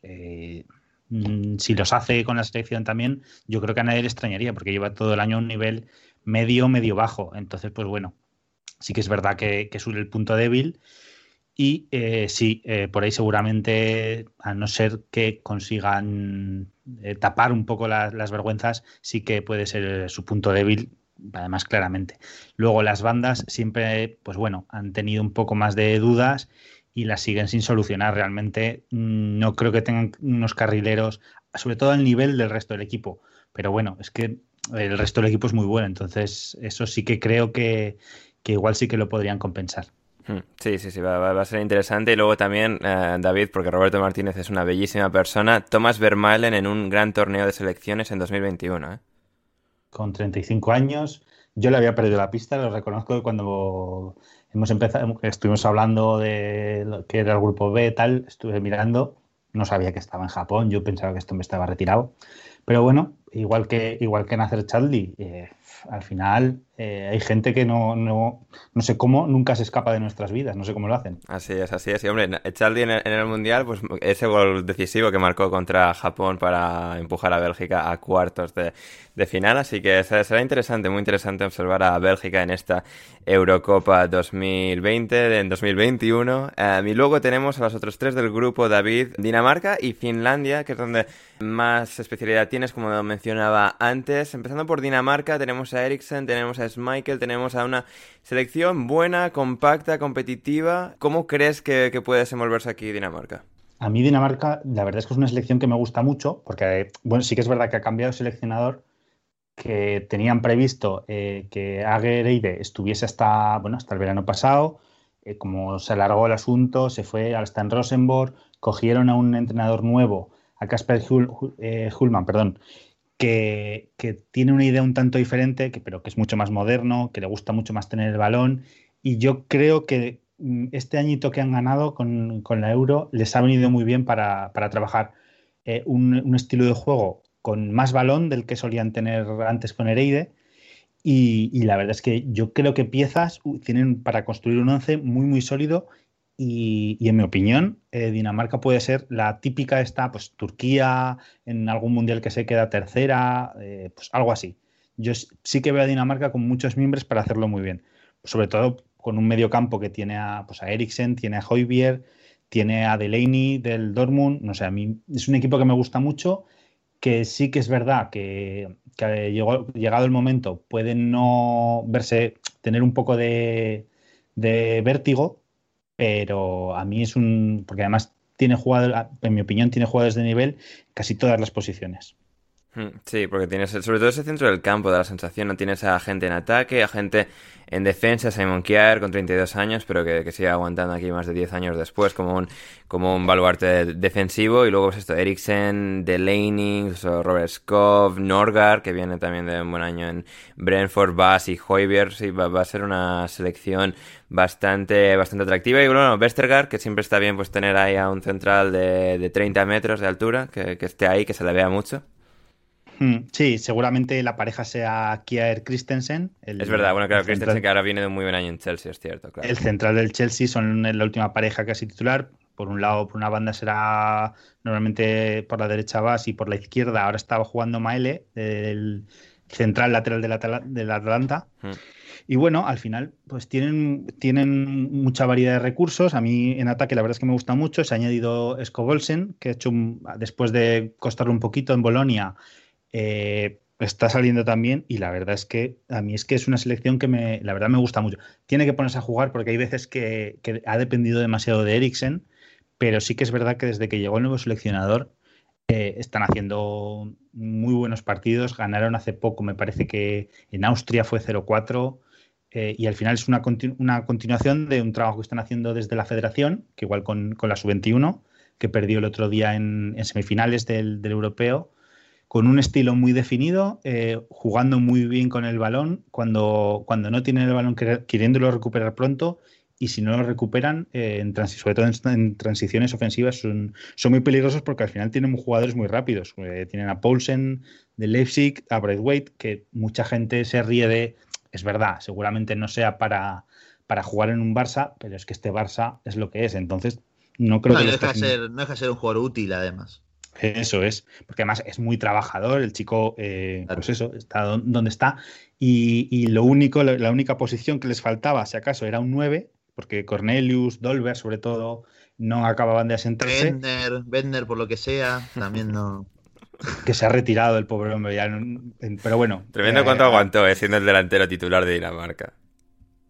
Pues pues porque no había otro, básicamente. No, no, por eso, por eso, por eso. Entonces, y ahora ha salido Jonas, Jonas Wynn en el Copenhague, que me parece un, delantero súper completo, eh, del estilo Harry Kane ahora, que, es un 9, un 9 y medio, que sabe jugar también fuera del área. Y bueno, pues lo que pasa es que es muy jovencito. Al final tiene 21 años, 22 años, no ha salido de Dinamarca pero que a nadie le extrañe si, si, le ve jugar muy buenos partidos. Debutan contra Finlandia, me parece que a nadie le extrañe si mete un par de goles ese día. Y Finlandia, Finlandia, la otra selección escandinava, David, aquí sí que conocemos a bastante menos, creo que poca gente de habla hispana más capacitada que tú. ¿Cómo vemos a, los Suomi, a los fineses en esta, en esta edición de este torneo que han llegado de, forma, pues bueno, sorprendente también con la expansión de, equipos, de número de equipos? Bueno, yo, yo para mí esta Finlandia lo que ha conseguido, lo que ha conseguido hasta ahora ya es mucho, porque es una selección que antes de que Marco Canerva, que es el nuevo seleccionador, entrase, estuvo dos años sin ganar un partido. Es verdad, ¿eh? tremendo. Y esto fue en, 2017, me parece. O sea, estuvo dos años, 2017-2018 creo que fue, eh, completamente eh, sin ganar un partido. Cambiaron el seleccionador, cambiaron un estilo. pues bueno, es que no es ni comparable a lo que era Islandia, porque Islandia tenía un poquito de talento. esto es un equipo pues, que muchas ayudas, mucho pues, y, y Puki arriba sí que es verdad, tienen un portero muy bueno. A mí Radecki en, en, Alemania, perdón, no lo he visto, pero siempre he quedado con la selección y lo que le vi anteriormente en, Dinamarca me parece un portero muy infravalorado, porque a mí me parece que tiene un nivel muy, muy grande. Y luego Puki. Al final, eh, a Puki sí que le conocemos un poco más, ha estado en, Norwich. Y, al final es eso, o sea, al final es, son centrales muy altos, centrales eh, que, podría estar Westergaard, que hablábamos antes, perfectamente, pero son ese perfil todos. Lo que pasa que seguramente algo más lentos y algo más torpes con balón. Entonces, pues bueno, eh, yo creo que esta presencia, más que a, Islandia, se puede parecer a lo, a lo que fue Estonia. No, no, Estonia no. Letonia hace unos años. ah, eh, sí, cuando se clasificó 2004, 2004. Pues es algo así. O sea, que, que su límite es este. Lo que han conseguido, yo creo que se van a ir con un cero a casa.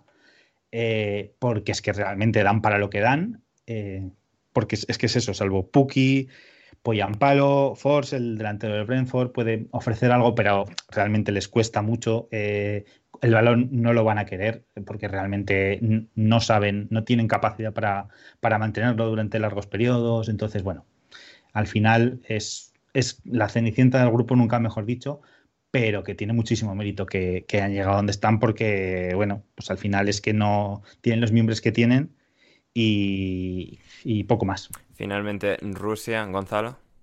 Bueno, de, Rusia, básicamente, lo que hay que decir es que no El jugador favorito de este programa, ¿eh, Gonzalo?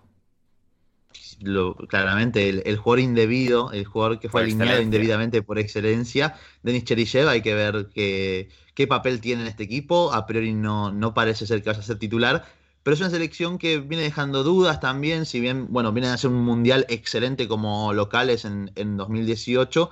Desde entonces, un poco las expectativas cada vez han ido bajando un poco más. Ya no está Kim Fiev, que, se ha retirado, no, no está en, el arco de la selección, por lo tanto, también supone bajar un poco la vara a nivel competitivo del equipo. Eh, vienen también de ciertos resultados que han sido también bastante decepcionantes, como una goleada 5 a 0 recibida ante Serbia, derrota contra Eslovaquia en las eliminatorias para el Mundial de Qatar, precisamente. Entonces, el presente no es el mejor.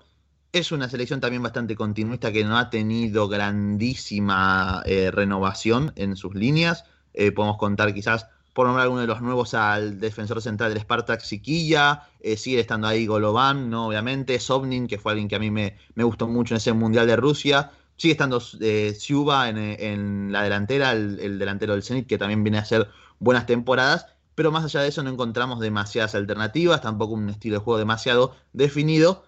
Pero bueno, hay que ver, siempre Rusia por lo general, salvo en el Mundial de creo que fue en el 2014 que le fue bastante mal, si mal no recuerdo. Eh, sí, sí, no, a ver, y es que además Rusia llega a su propio mundial con expectativas bajísimas porque el rendimiento era malísimo, pero pues ahí le, les dio el mm, ramalazo, consiguieron la, química justa y, ahí, ahí estuvieron y compitieron. Claro, por eso hay que no hay que mm, tenerlos ya como mm, darlos por muertos básicamente, porque por lo general también, salvo ese mundial de 2014 que le fue bastante mal, eh, cuando Rusia llega a estas instancias suele dar alguna que, que otra sorpresa, así que restará por ver. No creo que le alcance para nada para pelearle ni a Dinamarca ni mucho menos a Bélgica, pero por lo menos para meterse como tercero a una siguiente instancia, podría bastarles. Um, David, ¿qué, ¿qué, tal la vida de scout? No vamos a decir en qué equipo estás de, ojeador, pero ¿cómo te trata eso? Bien, la verdad es que pues alguien que te gusta ver fútbol, pues seguramente sea, sea lo ideal. Entonces, pues no, la verdad es que no tengo queja, no tengo queja. Además, ahora, pues eso, pueden, me permiten ver mi fútbol noruego, mi fútbol sueco, mi fútbol danés. Y te pagan por ello, es tremendo. Y entonces, pues eso, muy contento. La verdad es que no, no, tengo, no tengo por qué quejar, no tengo por, nada en lo que quejarme, la verdad. Fantástico. Eh, muy bien, pues esto ha sido el grupo B. Muchas gracias, David, por estar hoy con nosotros. Nada, a vosotros por invitarme y ya sabéis, cuando, cuando queráis aquí estamos.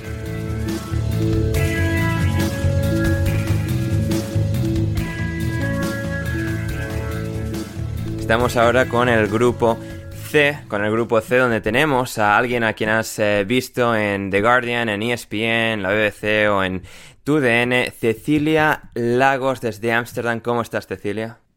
Hola, Ander, un gusto saludarte. Muy bien, todo bien por acá. Feliz de estar aquí nuevamente contigo.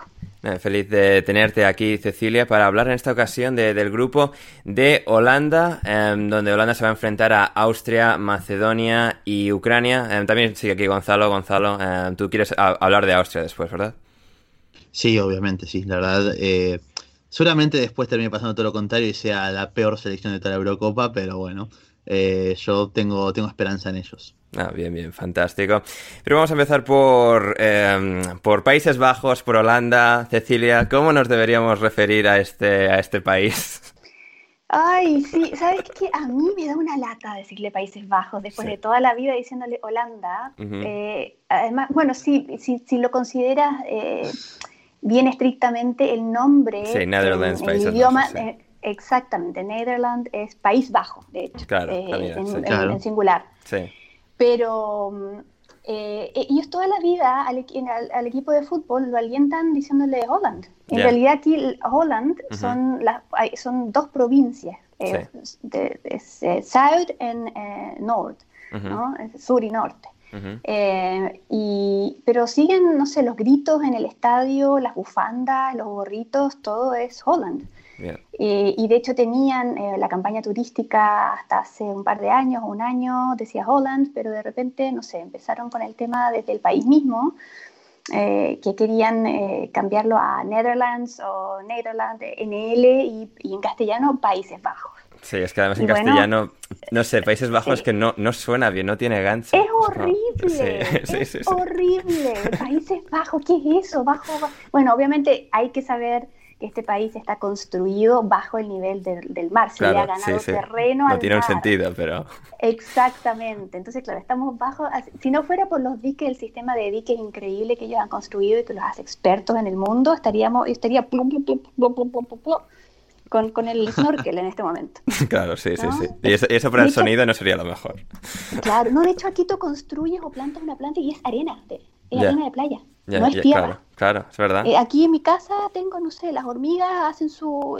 Cuando, cuando salen eh, son arena por todos lados, ¿sabes? Arena. Estamos sobre arena. No, muy, muy, muy, que, bueno, Países bajos, bajo el nivel del mar. Sí, y no, se sabe, no sabemos si bajo o alto va a ser el nivel de la selección de, de Holanda en, en, la Eurocopa, en la Eurocopa, porque, claro, llega con un nuevo entrenador, un entrenador distinto al que iba, con el que iba a disputar la, Eurocopa originalmente en 2020, que iba a ser Ronald Koeman, llega con Frank de Boer en una, tras un año un tanto más complicado que con Koeman. Con Koeman sí que habían parecido que estaban volviendo a ser un equipo bastante competitivo pese a ciertas lagunas de talento. Y con de Boer han vuelto algunas de, las dudas de la sensación en este, en este último año, em, con algunos jugadores que sí siguen rindiendo, pero el equipo parece haber perdido un poco, un poco de empaque. Um, Ceci, ¿cómo, ¿cómo ves a Holanda llegando a, esta, a esta Eurocopa? Eh, no la veo bien.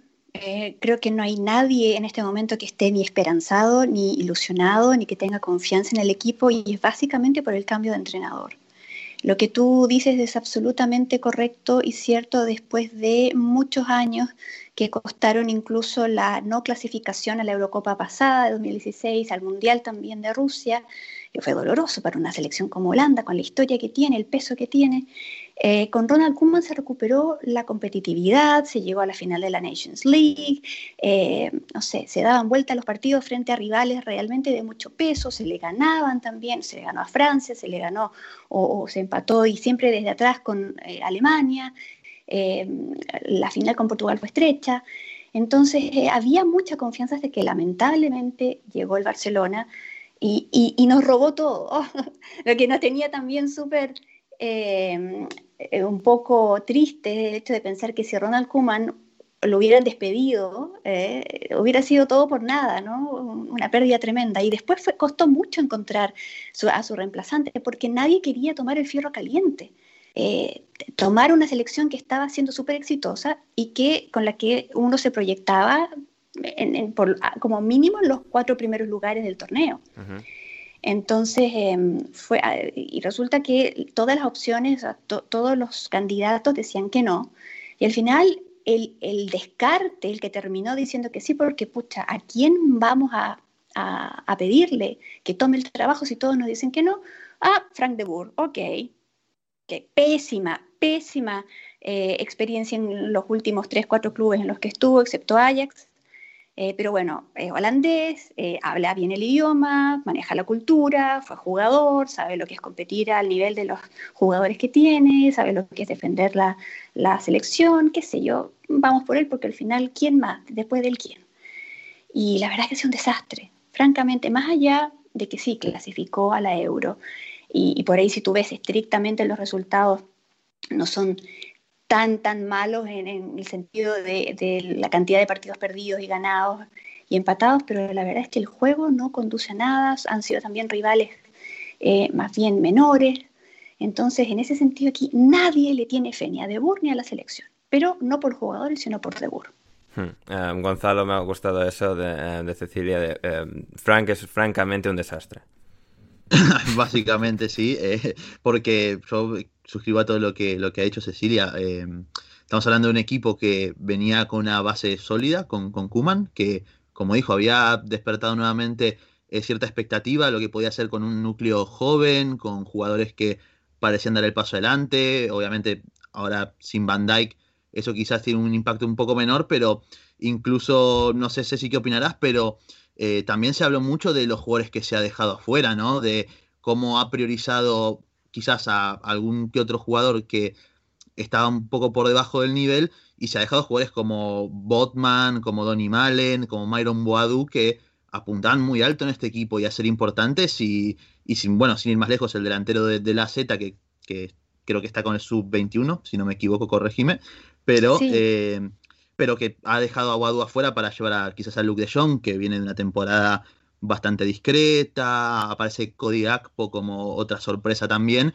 y eso también ha levantado cierto revuelo. Si bien, por ejemplo, la temporada de la Z no, no es buena y también Calvin Stengs, que es otro jugador que se queda fuera, mm, tampoco ha tenido su mejor temporada después de hacer una muy buena la anterior, eh, no deja de ser llamativo también ciertas decisiones a la hora de conformar la plantilla que si sumamos eso eh, al, al juego del equipo con estas decisiones un tanto polémicas, un tanto complejas, eh, evidentemente bajan todavía más el interés por ver a este, a este equipo, ¿no? Sí, em, además se le critica mucho que siempre tiende a favorecer a jugadores del núcleo Ajax, eh, ya sea que él los haya dirigido o que sean de Ajax por sobre otros que puedan ser de otros clubes o que hayan sido formados en otros clubes y que estén rindiendo mejor. Se le acusa muchísimo de eso también, que todo él gira en torno a Ajax, eh, porque él es un hombre del núcleo de Ajax, por supuesto, y además salió cuatro veces campeón y por eso, Entonces, sí. Por eso tenemos, por ejemplo, la vuelta de, David Klassen, cuando uno quizás tampoco lo esperaba, aunque su temporada ha sido buena en el Ajax. Claro, pero también uno tiene que pensar que la Eredivisie no es precisamente la liga más competitiva también, y Ajax, eh, claro, Ajax, sale campeón mirando para atrás con mucha, eh, con, mucha facilidad. ¿no? Y después se ve eh, la diferencia de nivel cuando tienen que competir a nivel europeo ya sin dos jugadores eh, eh, que, marcaban la diferencia hasta hace dos años como De Ligt y Frenkie de Jong. ¿no? Se, fueron ellos y se desarmó todo y se volvió la realidad, digamos, fue una excepción. Entonces sí, a, De entre tantas otras cosas, también su, manejo humano, su mala eh, mal eh, eh, habilidades de comunicación muy pobres. Por ejemplo, se le criticó muchísimo porque ya está a la altura en que aquí todo se le critica. La prensa no lo está apoyando, la gente tampoco, entonces hay una resistencia muy grande con él. Pero él también comete errores que, que, conducen a eso, ¿no? Por ejemplo, hubo jugadores a los que él no les avisó que no iban a estar en la nominal final, estaban en la preselección y resulta que, no se enteraron. Eh, que no estaban en la selección final. Y según De Boer, que los había llamado a todos, y después, no, ¿quién fue? El Gassi, creo. Eh, no lo llamó y se, y, se, y se, enteró por la prensa, ¿no? O se enteró por, por los videos de, de la cuenta de, de, las redes sociales de la selección, o, o haber dicho que Donny van de Beek eh, había sumado como 450 minutos o algo así con, en la temporada con Manchester United cuando todos sabemos que apenas ha jugado. ¿No? Entonces tú dices, ¿en qué planeta vive este hombre? ¿Está eh, eh, realmente em, capacitado para esto? Eh, y, lo peor de todo pasó antes de ayer. Se le ocurrió probar con una formación 5-3-2 frente a Escocia en un amistoso. Y después dijo que lo había practicado una vez y, y, que todavía no sabe qué jugadores va a usar y no sabe a una semana del torneo. No sabe si va a ocupar a qué jugadores y qué sistema, si 4-3-3 o 5-3-2. Y todo el mundo está flipando en colores, como dicen en España, en mala, en mala. Dice, ah, aquí vamos al despeñadero. Con suerte la gente espera que pasen a octavos de final y quedan eliminados ahí, pero si quedan eliminados en, en fase de grupo, nadie se sorprendería y, eso que, o sea, es, más es casi más difícil quedarte fuera que, pasar para casi todas las elecciones porque la fase de grupos es para eliminar básicamente a un equipo de 24. Eh, pero eh, más, allá, más allá de eso sí que llama mucho la atención, bueno, más allá de De que también llama mucho la atención después de ganar cuatro ligas con el Ajax, lo que ha hecho desde entonces en Inter, Crystal Palace, Atlanta United y ahora las selecciones que piensas, pero ¿cómo ganó este, este señor cuatro Eredivises? Pero bueno, lo hizo y aquí estamos en 2021 con él de seleccionador. Um, Ceci, sí que hay algo en esta selección también que, bueno, están perdiendo un poco ese, ese núcleo de, de Kuman y esa, esa, efectividad como equipo que, que, a mí también me resulta bastante característica de los equipos que Kuman ha dirigido, quizás no los tan grandes, pero por ejemplo el Southampton que tenía mucho esa vertiente. Claro, ahora es una selección que, bueno, Kuman estaba de alguna forma paliando esa, esas, esos déficits que, que tenían, pero que a diferencia, por ejemplo, de la época dorada de 2010, que, en la que son subcampeones del mundo, Aquí la defensa y el centro del campo parece ser algo más sólido de lo que es el ataque, donde no tiene esa gente ni mucho menos diferencial en comparación con pues la generación dorada que mencionaba de, de 2010, ¿no? Y es un equipo que que quizás ese sea un poco el problema con De que tiene que hacerse fuerte en todas las otras partes del campo, porque en ataque no tiene esas, esas individualidades tan marcadas a que te puedan eh, ganar los partidos. ¿no? Y quizás donde se pierde un poco la transición de las habilidades de De a lo que son las, las capacidades de este equipo. Sí, eh, lamentablemente no hay un jugador de esencia creativa. Más allá de que en el fútbol de hoy cada vez ese tipo de jugadores, como el, clásico 10, ¿no? ese jugador que marca la diferencia porque tiene habilidades especiales, aunque no se mueva mucho, te deja eh, en pase de frente al arco en el uno a uno un delantero y listo. Eh, eso no lo tiene Países Bajos. Eh, entonces em, es, es, complejo y por ejemplo en el partido frente a Escocia, eh, se vino desde abajo en, las dos ocasiones, ¿no? Empató uno a uno y empató dos a dos y con dos goles de Memphis que fueron acciones personales. Una, una pelota parada, el segundo gol, el primero fue una especie de centro medio a la olla, como decimos en Sudamérica, que terminó él eh, pateando de, de, volea porque es vivo, habilidoso, pero no, no, mentira, no fue volea, se acomodó, pero tenía un poco de espacio y se atrevió pero otra que es en realidad eh, no, no, hay mucho más. Entonces, como dices tú, em, él tiene que tratar de hacerse fuerte y supongo que también estos ensayos, experimentos, eh, que, que, a una semana del torneo está tratando de, de averiguar si funcionan van un poco eh, desde esa parte, ¿no? Con tres centrales, dos laterales, pero el problema es que si los laterales no suben mucho, si le pones a dos eh, volantes o dos, o dos delanteros abiertos que, te bloqueen esa subida, hasta ahí llegaste, ¿no? Y, por ejemplo, eh, el partido con, Escocia de Ligt trataba de construir juego, llegaba hasta tres cuartos campo rival y de Ligt tratando de crear juego, ¿no? Entonces como, ouch, Em, entonces por ahí puede ser importante que, aparezca eh, Daley Blind, por ejemplo, que no, que no jugó, que no fue titular, pero hay que ver cómo está físicamente. Creo que hay, que hay mucha experimentación todavía y eso claramente eh, lo notan los jugadores que no pueden decir mucho, eh, pero están un poco preocupados y, y, y sí, em, la esencia de Holanda en general siempre son laterales que suben mucho, eh, un, eh, medio centro también que eh, es muy fuerte en defensa, pero que también da el primer pase y, desde ahí se arma todo. Y eso, claro, Frankie de Jong, Vainaldum ayudan mucho, pero también lo sacó a la media hora en el último partido, entonces no tiene una foto clara de cómo funcionaría el tema todavía. Vamos a ver qué es lo que sucede en el partido con, con Georgia pero mm, la verdad es que se ve todo muy, muy confuso y efectivamente no hay creación, entonces hay que ver cómo se las arreglan.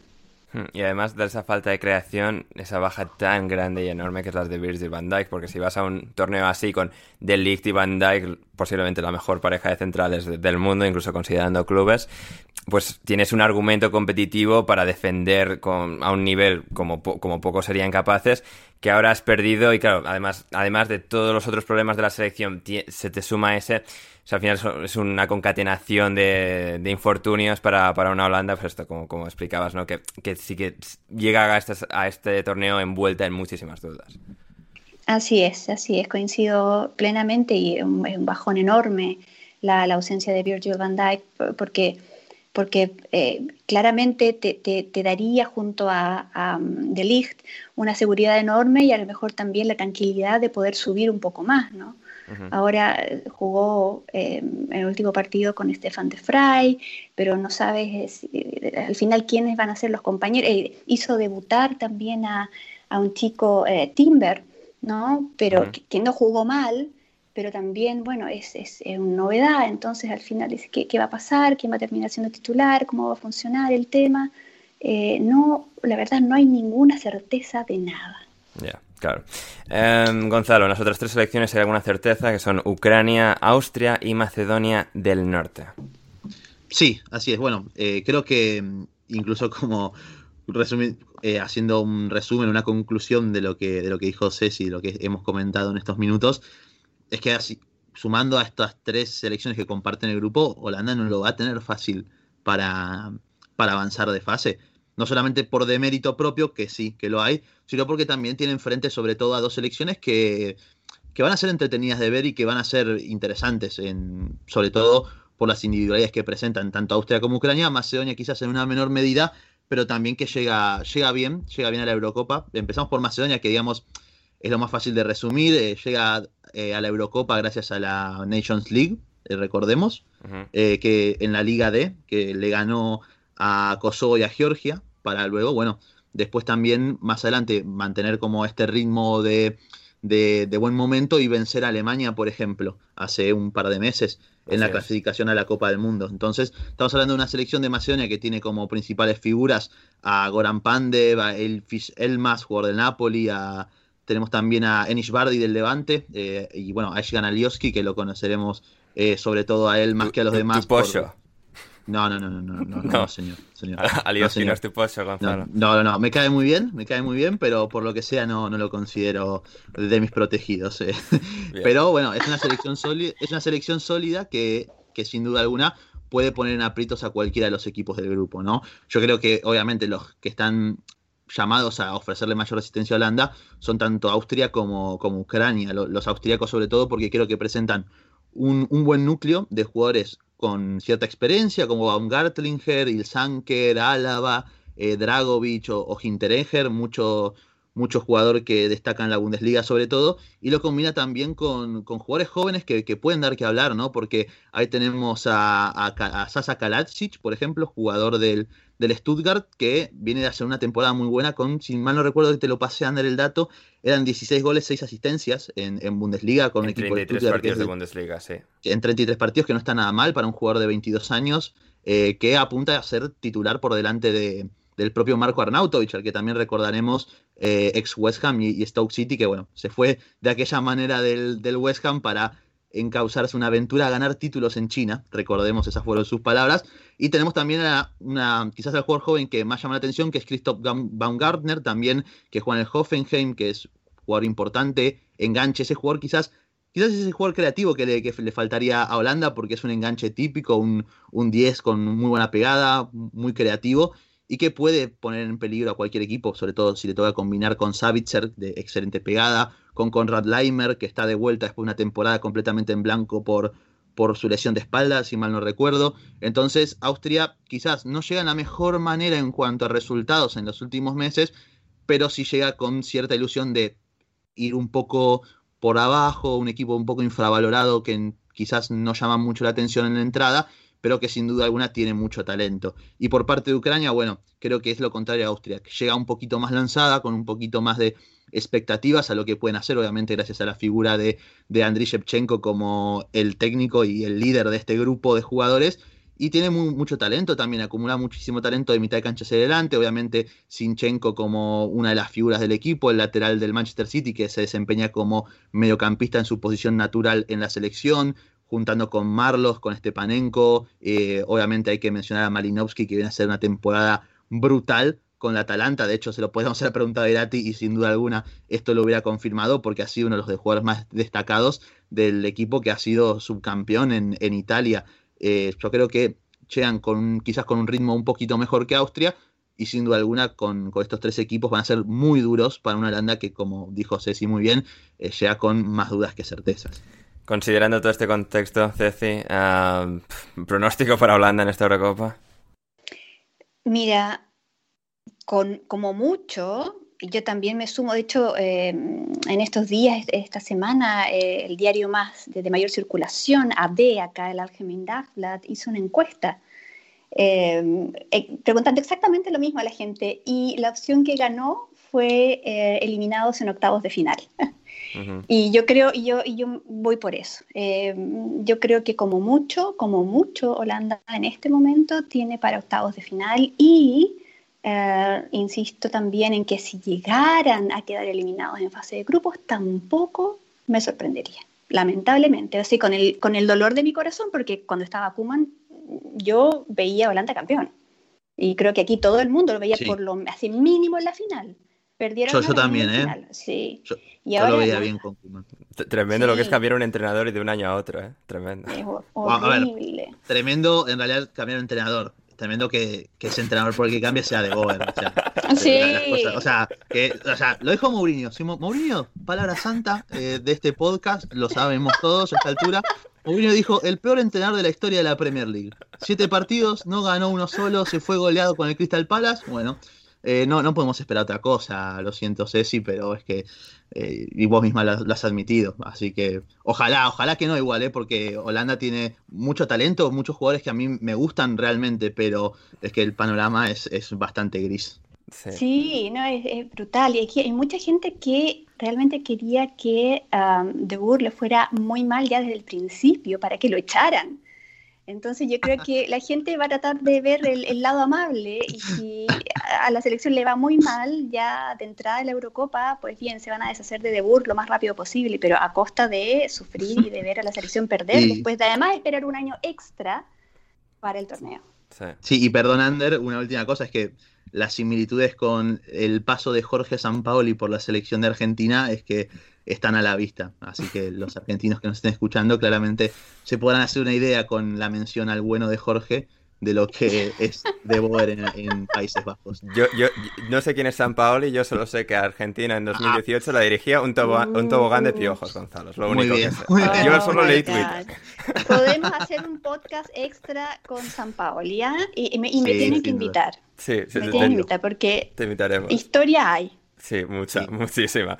es muy buen entrenador también, ¿eh? no es como Débora, es buen entrenador, pero por lo que sea en Argentina en 2018 en Argentina hizo todo al revés, por lo que sea. Y en Chile también, y en Brasil también, y en Sevilla también. Es su marca personal.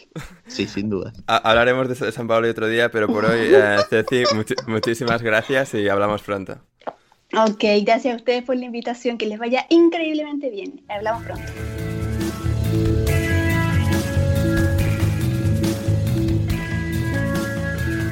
Y ahora, para hablar de España, para hablar de Españita, tenemos a alguien que seguramente vivió el gol de Iniesta en 2010 en algún lugar como Aranda de Duero, provincia de Burgos, comunidad autónoma de Castilla y León. Ahora tenemos a Rob, el mexicano Testas. ¿Cómo estás, Rob?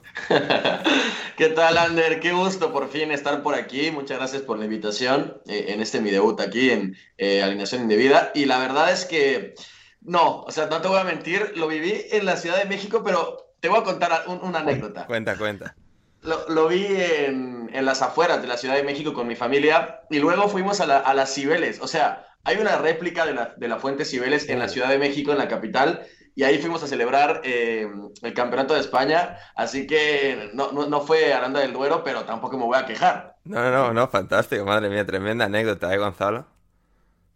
Sí, sí, sin algunas mejor de lo que mejor de lo que esperamos. Entonces, con esto comprobamos que Rob evidentemente es alguien más que capacitado para hablar de España, ¿no? Solo con esto, obviamente. absolutamente. En, en la alineación indebida teníamos que tener a alguien mexicano para hablar de España. O sea, era la única posibilidad. Así es. La única posibilidad. Y aquí estamos. Espero que, espero que como se quejaron con, la nacionalización de, de Laporte, no se nos quejen con que Rob venga a hablar de, España, ¿no? Que, estaría feo. estaría muy feo muy feo, además de que es alguien que está más que capacitado para esto. Por supuesto. A ver si no me piden que, que cese o que diga algunos toreros famosos o algo. No, no, no, no, no, no, va a hacer falta. De momento, de momento. Eh, muy bien, España, que llega a esta Eurocopa envuelta en dudas, envuelta en incertidumbre. Eh, los años dorados pasaron. Sigue siendo una selección competitiva, como lo fue antes de ganar los tres torneos seguidos pero eh, con muchas lagunas y veremos hasta dónde puede llegar en esta Eurocopa de 2020 jugada en 2021. Eh, Rob, ¿cuáles son tus impresiones generales de esta selección española en este momento en la historia, en este año 2001, llegando a este torneo, con algunos buenos jugadores, dejando dudas como equipo, con la posibilidad de que al final es un torneo del CAO, un partido? Eh, ¿Qué te parece? Sí, yo creo que sí, Ander, al final de cuentas es innegable que, a nivel de talento está menos dotada que en los, años más grandes de, ese sándwich de títulos de dos Eurocopas y el Mundial.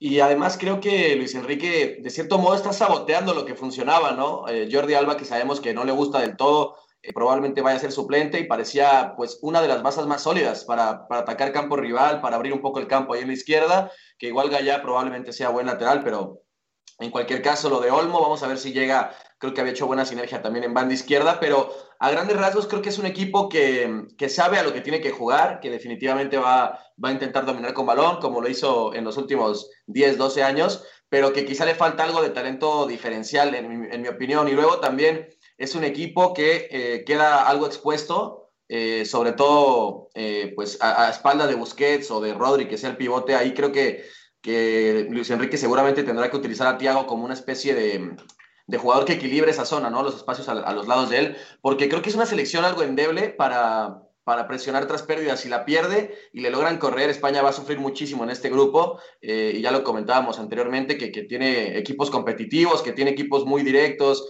que no se, no se doblan muy fácil, ¿no? ¿no? No son equipos que basculen y que se rompan. En realidad tienen buenos repliegues y por eso creo que puede ser un, un grupo engañoso para España, que definitivamente es el equipo con más calidad, pero no por ello el equipo que más eh, posibilidades tenga de, dominar los partidos y de ganar y de anotar goles, que es lo que no han tenido, porque creo que seguramente es un equipo que sabe dominar bien y que se planta con cierta facilidad en tres cuartos, pero ahí eh, Gonzalo y Ander empiezan los problemas.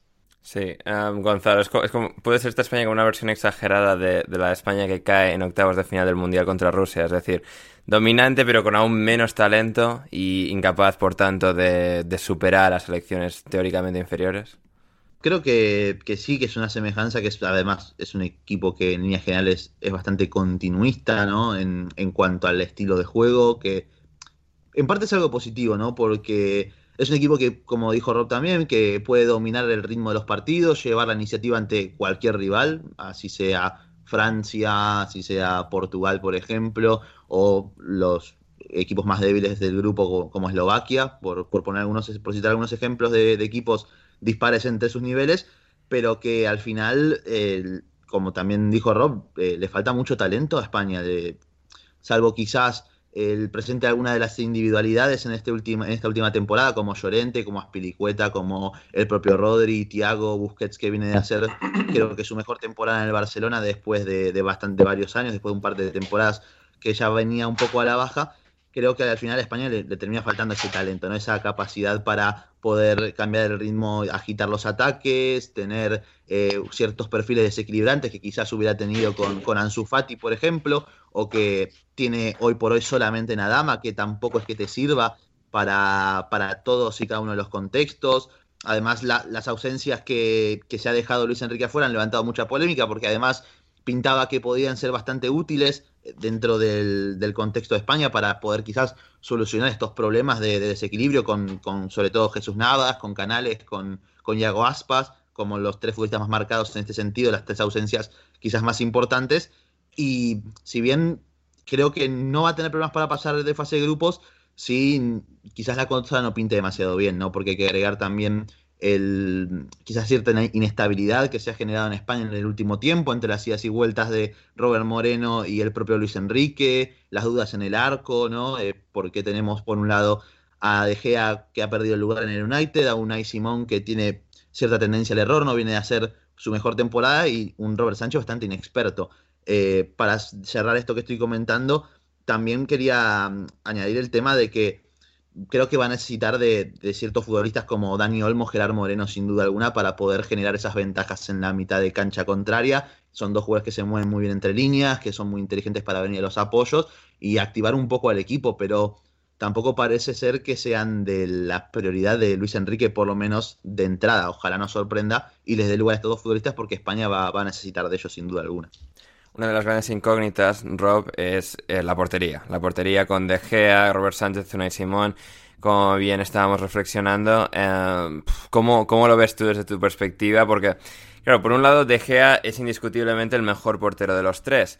Pero entre que viene de una temporada bastante floja en el Manchester United, en España siempre tiene problemas de, de algún tipo, es como, pues igual no debería jugar, igual sí, es, es una es una decisión bastante complicada de tomar porque ninguno de los otros dos de momento ofrecen un nivel de garantías tampoco mucho mayor, ¿no? Unai Simón, Robert Sánchez. Em, ¿Cuál es tu opinión al respecto? Sí, yo también creo que hay, cierta incertidumbre en esa, zona y en torneos que necesitas tener a todos enchufados. Es muy complicado competir sin un portero en buen nivel y sobre todo que te garantice seguridad, ¿no? Yo creo que además del portero, también España tiene muchas dudas en la línea defensiva. Es algo que tiene que estar decidido ya a estas alturas. No puede ser que no sepa si va a jugar Pau, si va a jugar Laporte, Eric García, incluso Llorente, Aspilicueta, no sabemos qué pasa, si pueden jugar con línea de tres. Entonces creo que, que todas esas dudas se van, se van acumulando y se van reflejando. Y en el caso concreto del portero, sin duda, o sea, yo creo que Unai Simón, bueno, lleva un par eh, ya seis o siete partidos seguidos con Luis Enrique, nos ha dado a entender y todo parece indicar que es el elegido, pero yo creo que a nivel talento y a nivel trayectoria, obviamente David Egea debería y, llegaría a esas alturas de su carrera como, como el titular y como el portero referente en España, pero ha tenido una carrera, yo creo que bastante injusta, sobre todo a nivel de títulos, porque en el día a día de la Premier muchas veces, eh, no, no, no en este caso de la última temporada, como decías, que ha estado un poco peor,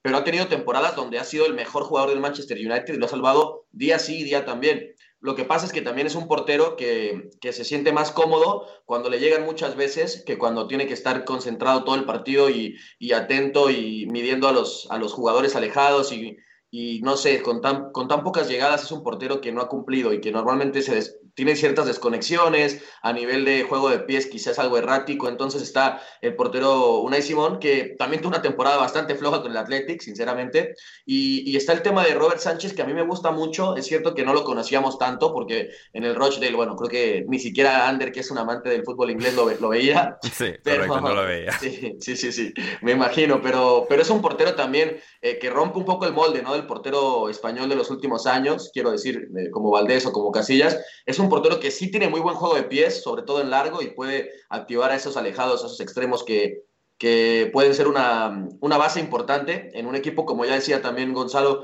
algo monótono en las posesiones y, que a veces quiere verticalizar, pero no, no siempre lo consigue. Entonces, Robert me parecía buena opción. Eh, además, en el juego aéreo es un monstruo y, y también creo que maneja un poco mejor esas distancias eh, para jugar lejos de su portería, pero creo que le llega un poco pronto la oportunidad, ¿no? Con poquito bagaje, tanto en selección como en, como en clubes, así que seguirá creciendo y yo creo que tiene mucho que decir de cara al Mundial eh, Robert, no lo descartaría para nada, pero en este, en este torneo también me deja dudas Unai Simón, o sea, no me termina de convencer sinceramente y vamos a ver si puede dar la talla, porque es un portero que decíamos, tiene calidad en el juego de pies, eh, nos ha dejado muy buenas atajadas, sobre todo hace dos temporadas, pero como que le falta ese, ese liderazgo, ¿no? No tiene ese, no sé, es eso que tienen los porteros top, eh, no se lo veo a Unai Simón, no sé si me doy a entender. Del resto de selecciones eh, tenemos a Suecia, tenemos a Polonia, tenemos a Eslovaquia en el grupo de, España, tenemos a la muy veterana Suecia con un grupo, un núcleo que lleva pues 15 años jugando juntos,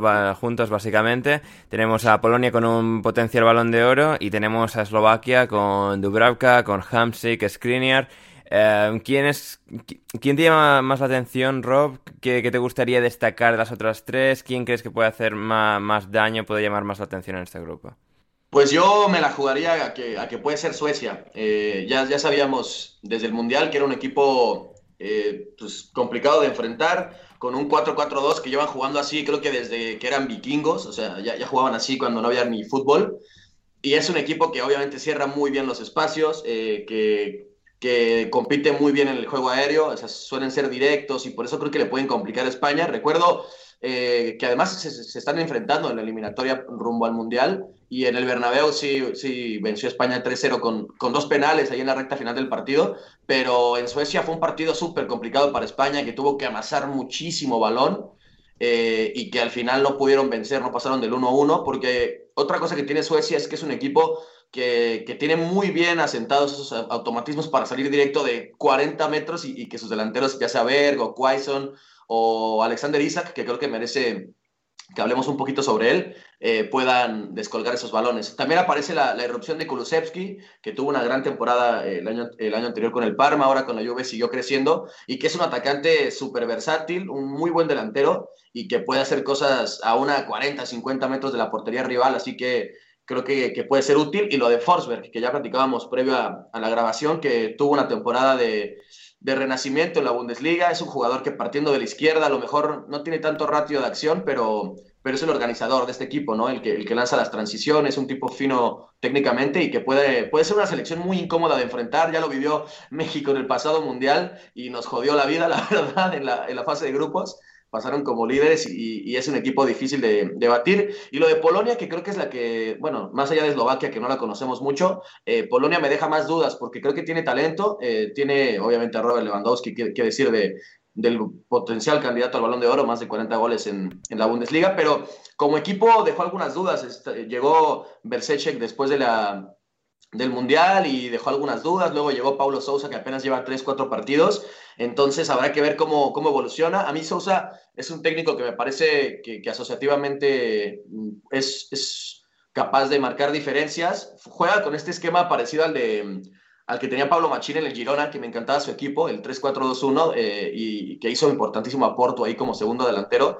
pues más o menos creo que puede hacer algo así con Zielinski, eh, que es un jugador mm, de pisar la frontal del área, que luego también defensivamente eh, es, mm, ¿cómo decirlo? Es, es muy comprometido, es, es, un jugador que puede recorrer muchos, muchos metros y que llega en gran nivel, y creo que mucho dependerá de que puedan activar a Lewandowski en área rival, o sea, mucho va por ahí de, de poder llevarle balones con los carrileros, con eh, sumándose y luego dos contenciones un poco más fijos y la línea de tres defensas. Pero yo creo que en realidad España, como ya decíamos, por, por talento debería imponerse, pero van a ser partidos incómodos eh, porque también Polonia es otro equipo que se puede cerrar bien, que, que suele ser competitivo en su área y necesita ofrecer España otro, tipo de respuestas, otro tipo de estímulos a los que nos ha acostumbrado. Otra vez contra Portugal nos dejó claro que, que va a sufrir en ese tipo de partidos donde no, no, la meta, o sea, porque es un equipo que va a generar y que se va a acercar a tres cuartos, pero tienes que ser muy quirúrgico porque va a haber muchos hombres ahí en el área eh, estorbando, pero si me, si me tuvieran que preguntar, yo diría que Suecia puede ser la que ve alguna campanada en este grupo. Muy bien, eh, Gonzalo, 30 segundos de, observación sobre el grupo, España, el resto del, grupo. Yo estoy muy de acuerdo con todo lo que, lo que ha dicho Rob, creo que lo, ha comentado todo muy bien. Al final, creo que vamos a tener a España que, pese a las dudas, va a ser la favorita del grupo, e incluso eh, que al final no ofrecerá muchas, muchas certezas a nivel competitivo, pero en cuanto a resultados es mucho más regular de lo que uno podría esperarse, sobre todo últimamente, quizás algo, alguna que otra sorpresa contra Ucrania. Por lo general, los resultados que viene sacando España son positivos y, bastante regulares. Y es quizás eh, donde más se puede agarrar la selección de Luis Enrique, ¿no? Bueno, después ya con, lo de Suecia ya lo sabemos, lo resumió todo muy bien también Rob, de que para mí también puede ser esa ese equipo que se le puede quizás atragantar al, al, a la selección de Luis Enrique con su juego directo sobre Marcus Berg, eh, cómo cargan la segunda jugada, el talento joven que tienen en jugadores como como el propio Kulusevski, como Alexander Isaac, eh, la experiencia de, de Mills Forsberg, que viene a hacer una gran temporada en el Leipzig, la aparición de, de Kajust, eh, que es un jugador que a mí me, gusta bastante y que me gustaría verlo en esta Eurocopa, como que podría ser una de las grandes apariciones. Y después, bueno, entre Polonia que viene manteniendo el mismo bloque que le ha ido bastante mal por lo general en las competiciones mayores que ha disputado eh, y tampoco tiene una gran renovación, y Eslovaquia que llega como la selección más, más débil del grupo, creo que así todo España no, no debería tener problemas ¿no? en clasificar por lo menos como segunda si es que Suecia da, la sorpresa. ¿Roba apuesta a dónde llega España en la, en Eurocopa? Uf, yo creo que dependerá mucho del, de los cruces en las siguientes fases, pero yo, yo la situaría en el rango de cuartos de final o semifinales, dependiendo un poco si le toca a una de las, de las más top pero yo, yo lo veo por ahí, no, no mucho más. Bien, bien, no, genial. Pues muy bien, muchas gracias, Rob. Muchas gracias, Ander y Gonzalo, un gusto como siempre. Abrazo fuerte. Volvemos con el último grupo de la Eurocopa. Y finalmente, en el grupo F, aquí en nuestra previa de la Eurocopa, en alineación indebida para el grupo de Alemania, Francia, Portugal y Hungría, tenemos desde One Football a Daniel Cadena Jordan. ¿Cómo estás, Dani? Ander, un placer estar acá. Eh, y sí, hablemos un poco de este equipo que mucha gente sabe qué esperar, pero al mismo tiempo no está 100% seguro de que su predicción se va a cumplir, creo, con esta Alemania.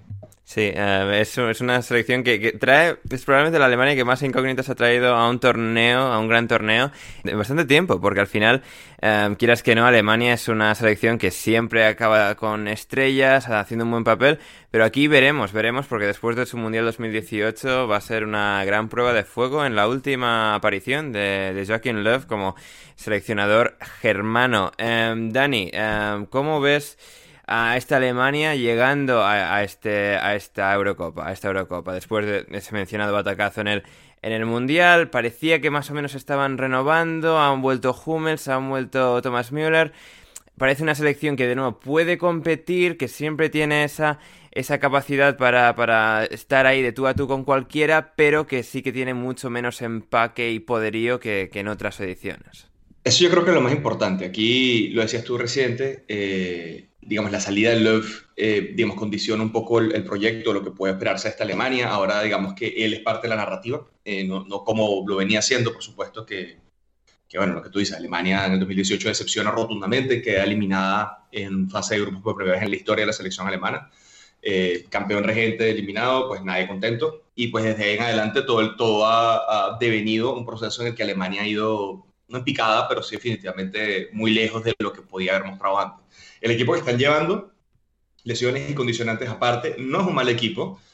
A mí lo que me falta verle es realmente esa, esa mordida, ¿no? Lo que uno podía ver quizás en la Alemania, que todavía no era campeona, que estaba todavía como fogueándose y, produciéndose. Como ejemplo Alemania 2012, 2010. Eh, que esos Thomas Müller, los Schweinsteiger, los Lam, que ya el equipo tenía como referentes mucho más establecidos en la plantilla, no existen hoy en día. Eh, los referentes son Thomas Müller y Hummels, los mismos jugadores de hace 10 años. Que, están o sea, que están volviendo ahorita a la convocatoria y bueno, apoyadas de una vanguardia de gente como Gundogan, como Cross, que son quizás los nombres más establecidos junto a ellos. Ginter quizás también, pero realmente no sé, Alemania está en ese proceso de, redefinirse como, como, selección. Evidentemente, con un técnico que está de salida no lo va a conseguir. Yo creo que el, norte de Alemania va a ser jugar el mejor fútbol que puede con mejores, eh, los mejores jugadores que tiene, Andrés. Hmm. Además, cae en este grupo, entre comillas, de la muerte. En principio pasarán los tres, porque, bueno, solo de los, todos los terceros de los grupos solo, pasan, solo no pasan los dos eh, peores, así que en principio lo, lo va a tener de cara a Alemania, pero sí que llega en este momento extraño y sí que ahora mismo en comparación con esas otras etapas que mencionabas, es ese hecho de tener la generación dorada que ya se ha terminado, parece que están llegando nuevos jugadores de verdadera élite, como pueden ser Kai Havertz y demás, pero que esa generación en medio sí que se ha caído un poco, se ha quedado un poco por el camino y hace que tengan quizás lagunas, ¿no? En lo que se refiere a una selección que realmente puede competir por, por llevárselo todo. Es eso, yo creo que la mejor palabra para describir la Alemania del 2020, bueno, 2021, eh, es de transición. Eh, es un equipo que no tiene, como te digo, claro una identidad todavía de que juega, cómo lo juega, eh, no tiene claro, por ende, entonces cuál es el mejor once, no tiene claro cuáles son sus figuras o en quién es, digamos, depositar no solo la responsabilidad de resolver los partidos, sino de quién va a liderar en el campo a, los jugadores. En buena medida, yo creo que al final Hummels, Müller vuelven básicamente por esto, ¿no? Porque hacían falta referentes que que le pegara un grito a un Havertz, que le pegara un grito a un Werner, que, que moviera y que, que, que, apretara, que aflojara, que subiera, que bajara, que no lo había antes. Eh, Alemania no los ve jugar sin Müller o sin, o sin Hummels y es una Alemania muy, eh, muy poco verbal, ¿no? Kimmich quizá uno que está pegando gritos como loco y básicamente sus dos tres compañeros del Bayern que pueden estar en el 11 de turno. Eh, yo creo eso, que el relevo que viene es muy bueno. Yo creo que Havertz, ahora que están otra vez flamantes campeones de la sub-21, con eh, Florian Wirtz particularmente como el nombre más, más destacado de ese equipo, de esa camada. Eh, Musiala, por supuesto, también, que es un jugador que tiene mucho futuro. Pero es eso, yo creo que poco a poco están terminando de construir esta transición para más de cara al 2022 en Qatar que, que, al, que el Euro 2020. Em, en, Alemania sigue un poco ese, ese, ese, problema, ese pequeño agujero que han tenido, incluso en sus mejores años, después de que Mario Gómez y Miroslav Klose quizás ya pasaron un poco su pico de forma, el no tener esa referencia en ataque, a ese jugador en el que puedes confiar como alguien que te va a sacar los partidos adelante incluso en los contextos más complicados. Tiene a Kevin Folland del Mónaco, a Serge Gnabry que en estos últimos años ha dado un gran paso al frente con el Bayern de Múnich, Timo Werner que viene con el Chelsea en una dinámica muy curiosa de ser un delantero que produce muchísimo, que sabe muy bien cómo jugar bien al fútbol y bien los partidos, pero que le cuesta mucho el remate y la decisión final y, la, y ser ese jugador que te marca esa diferencia última, que te empuja a la, a la victoria. Em, ¿Cómo crees que puede Alemania desenvolverse particularmente en ataque? ¿no? Müller también, que viene del Bayern, de buena dinámica, que puede aportar ofensivamente. Kai Havertz también podría actuar de, falso 9. ¿Cómo ves a esta Alemania operando particularmente en el frente ofensivo? Mira, yo creo que la apuesta más lógica para un, para un, un, un punta o un 9 referente sería Timo Werner, ¿no? Pero la temporada que ha tenido ha demostrado, y bueno, lo que ha entendido también Tuchel con el Chelsea en buena medida es que Werner eh, se ahoga un poco con la presión. No es quizás un jugador que, que, tiene, digamos, la psique más, más estable de los jugadores. No es que esté loco ni mucho menos, pero sí un jugador que se siente mucho más afectado por lo que ocurre en el partido, por la presión que puede tener un partido, lo que puede conllevar una responsabilidad. Y se ha desenvuelto muy bien como un segundo, como un segundo delantero, una suerte de asistente, un jugador que, que es muy bueno produciendo jugadas, que es bueno conectando con quien termina rematando. Por eso a mí me cuesta verlo él eh, netamente como un 9 esta, esta vez. Yo creo que Gnabry va a ser la, la apuesta obvia eh, para la punta. Es quizás uno que, se, que no le cuesta desenvolverse. Es con el fútbol que probablemente proponga Alemania, que va a ser, eh, no sé si contundente, pero sí definitivamente de muchos contragolpes veloces. va a apostar mucho a eso. Y yo creo que eso, Gnabry puede partir quizás como la gran, la gran premisa adelante, porque es lo que decía, desde Gómez no hay, digamos, una, una buena alternativa, una buena solución eh, al nueve referente en el área. Puedes hablar quizás de Max Kruse, pero él también tiene, digamos, sus roces con la federación y por su personalidad y muchas otras cosas. Eh, los otros, revisando aquí las estadísticas de la Bundesliga esta temporada, por ejemplo, que están con buenos números, son Thomas Müller, que está, está convocado, tiene 11 goles, eh, y el otro es Lars Stindl, que tiene 32 años y 14 goles. Entonces, digamos que es eso, ¿no? hay un vacío generacional importante en la posición del 9. Alemania se preocupó demasiado por, por mejorar todo lo que tenía que mejorar en otras partes del campo y de cierta forma eso se ha traducido en, eso, un vacío de poder en el área que, es al final del día lo que, lo muchos argumentan y que yo también comparto un poco, eh, lo que termina de, de, complicar a Alemania sus opciones de, de volver a ser, digamos, esa planadora que venía siendo. Último detalle de, Alemania, bueno, eh, la, defensa, eh, tenemos Rudiger, Hummel, Sule, gente, gente que capaz, veremos cómo se desenvuelven entre sí. Eh, Gonzalo, tú como la voz del Chelsea, que tienes experiencia sobrada en estos últimos meses con Rudiger, también con Havertz y, Werner, ¿cómo ves a Alemania en líneas generales desde, desde tu prisma? Bueno, yo creo que primero repasando sobre todo la línea defensiva, a mí me parece que todo lo que sea no aprovechar el momento de forma de Antonio Rudiger sería un error por parte de Lowe. Creo que igual todo apunta a que él va a ser el, fijo en la defensa. Después veremos muy probablemente que lo acompañe sea Matt Hummels, pero también está la opción de Matías Hinter y, de Niklas Zule. También aparece Robin Koch, eh, pero yo creo que más remando desde atrás. Donde Vamos, carajo de, despeja, sí, vamos, vamos, ojalá no tener presencia del Leeds en la Eurocopa, pero um, dejando nuestra, nuestro corazón, nuestras preferencias, eh, a donde también quizás surge cierta duda es en, es en el lateral derecho, ¿no? en la posición de lateral, donde quizás probablemente quien desempeñe esa posición sea Klosterman, el, jugador del Rasenball Leipzig, y um, después no tiene tampoco un recambio más de forma natural en la posición porque si bien, por ejemplo, en la izquierda Gossens probablemente sea el titular, Dani, corregime también si estoy diciendo algo que no sea cierto, eh, está Gunther como la opción de una gran temporada en el Friburgo, y en la derecha no hay una, un recambio natural. Yo creo que una opción que podría recurrir Joaquín Lowe a lo largo de, la Euro, quizás eh, con el correr de los partidos, sea la posibilidad de alinear a Kimmich y dar lugar después en la mitad de la cancha a los demás futbolistas, que creo que donde sin duda alguna creo que estaremos eh, todos de acuerdo, donde va a marcar diferencias Alemania es en el mediocampo, para mí el mejor de toda la Euro, con Kimmich, con, con Kroos, con Goretzka, con Gundogan, los, los cuatro a un nivel eh, espectacular. Y bueno, esa, digamos, esa posibilidad de pasar a Kimmich al lateral derecho para hacer lugar después al resto de jugadores también igual de talentosos que él. En cuanto a las demás posiciones, creo que también, como dijeron muy bien, si bien Werner no, no ha hecho una buena temporada en términos de definición, Creo que también se ha infravalorado un poco su temporada. Ha sido el jugador del Chelsea que más eh, goles ha producido en materia de goles más asistencias por lejos. Le saca, eh, creo que son 27 goles generados, creo que 9 de diferencia respecto a Havertz, que ha sido el segundo. Y si bien ha tenido sus partidos malos, creo que él es una... Mm, agrega ciertas ciertos condicionantes a las defensas rivales que creo que ningún otro jugador del, de Alemania puede, puede brindarle al, conjunto de Joachim Lowe, ¿no? esa capacidad para desmarcarse sin pelota, para exigirle a los defensores contrarios, estirar al equipo y a partir de ahí también generar espacio para que aparezcan los Nabri, los Thomas Müller, eh, ver también cómo estará Sané, que viene una temporada también un poquito a la baja, eh, si bien la terminó un, poco mejor, fue de menos a más, eh, no deja de dejar ciertas dudas, ¿no? Así todo creo que Alemania, bueno, en teoría debería pasar, aunque sea como, como tercero, probablemente remando desde atrás respecto a los demás equipos, porque al final no podemos obviar también este, que quizás no llega también en el mejor momento de forma en cuanto a resultados.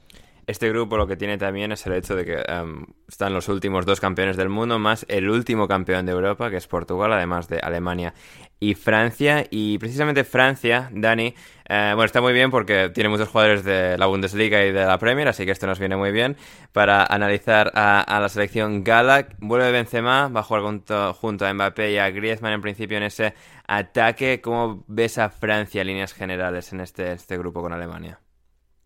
Yo creo que Francia es el rival a vencer del torneo y punto. Yo creo que a mí me preocupa una cosa que la promedio de este equipo eh, sea, casi que puede tomarse una cerveza en Estados Unidos, ¿no? O sea, son todos unos niños y son todos titulares en equipos top de Europa eh, y que han tenido pues ya resultados. en El campeonato del mundo del, del 2018 fue de largo una gran demostración de lo que esta generación tenía. Eh, que si bien ha perdido uno que otro revulsivo nombre desde, desde entonces, eh, Matuidi, por ejemplo, que se me ocurre, yo creo que la profundidad en la generación que tiene actualmente Francia es, brutal y está muy por encima la calidad media del suplente de cualquier otra selección del mundo. Eh, yo creo que, el reto principal de Alemania en este grupo, el grupo general, va a ser cómo frenar a Francia, cómo quitarle el primer lugar a Francia del grupo y cómo evitar que Francia se lleve los nueve puntos. Yo creo que eso, cada punto ganado que le puedan robar a Francia va a hacer la diferencia sí o sí, porque lo otro es eso, que si bien clasifican prácticamente todos los terceros, salvo dos, eh, no creo que nadie va a querer estar en el semillero de los, de los terceros en el grupo sabiendo quiénes están presentes en, los otros, en, las otras zonas de, juego. Yo creo que eso va a ser principalmente lo que, lo que Francia va a aportarle a los demás, que, que va a ser digamos, una motivación y, una, y un reto. Yo creo que la máxima prueba de fuego que puede tener Portugal o Alemania, para ponerlo de otra manera, es, Francia precisamente. Y el hecho de que arranquen el torneo jugando contra la selección más complicada, pues es muy, muy 1954 la, la, vibra que me da con Alemania y, Hungría en esa época. Em, Pavard y Lucas Hernández, de, defensas de, titulares del Bayern de Múnich, ¿cómo, ¿cómo llegan, Dani? Pavard ha tenido una temporada interesante porque no es de esos jugadores que llega a, un peak de performance y se mantiene, sino que él oscila bastante, de hecho. Pero yo creo que él llega dentro de todo bastante, bastante mentalizado. Yo, yo creo que el, el, hecho de que haya aflojado hacia el cierre de temporada ha tenido y ha, ha venido siendo en buena medida pensando en la Euro, pensando en no lesionarse, que también a él le, da, un poco de trauma todo el tema de, las lesiones, que no las ha pasado fácil. Lucas es otro que precisamente por las lesiones es bastante conocido en Alemania. Eh, Lucas, yo creo que de todos los jugadores del Bayern en la serie del PSG que han eliminado la Champions, Lucas fue de los mejores, de los, por largo. O sea, entendí por qué pagaron lo que pagaron por él viéndolo jugar este, hacia el cierre de esta temporada realmente. A mí lo que me preocupa es el estado físico de él. Él, eh, al final del día, es un jugador que con muy poco se lesiona por mucho tiempo.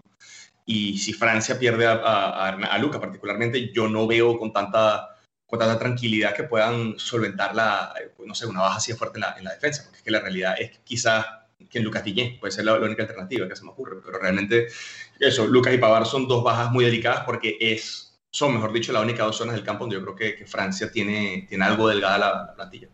Gonzalo, ¿alguna observación rápida sobre Francia? Bueno, eh, básicamente la línea de lo que ha dicho Dani, ¿no? Eh, al final, eh, su racha y la continuidad del, proyecto desde Rusia 2018 es impecable, es súper sólida. Creo que, al margen de que quizás posiblemente no sea la más bonita de ver, es la de las candidatas, sin duda alguna, la más sólida y consistente de todas, la que llega quizás con menos dudas y, más certezas. Incluso Deschamps se ha dado la, el lujo de ir probando cositas nuevas en cuanto al estilo de juego, demás, ciertas posiciones.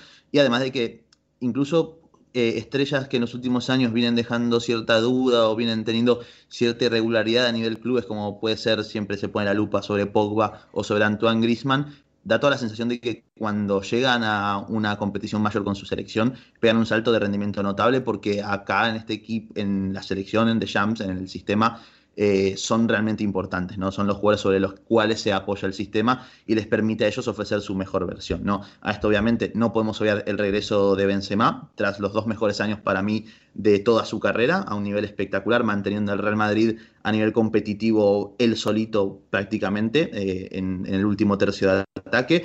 Y por citar algunas cuestiones negativas, eh, como dijo Dani también, al final en el lateral hay quizás menos posiciones, menos talento que en las demás posiciones, sobre todo en el lateral derecho, más allá de Pavard, el suplete es Dubois eh, del Lyon y no hay demasiada certeza tampoco por ese lado. También, también ciertas decisiones polémicas, las de siempre que nos tiene acostumbrado de Jam, ¿no? Llevar jugadores que no vienen en la mejor forma como Lenglet, Rabiot o el propio Tolisso que se la pasa lesionado y dejarse afuera a ya sí algún que otro lateral que podía haber aportado un poco más, como, el, como Ferland Mendy o como Mukiele, por ejemplo, ¿no? Entonces, a nivel futbolístico, la duda también que deja es cierta falta de creatividad cuando le toca ser protagonista del partido, ¿no? Cómo se puede llegar a desenvolver quizás ante equipos que se cierran bien atrás y se le tenga que exigir tener el protagonismo.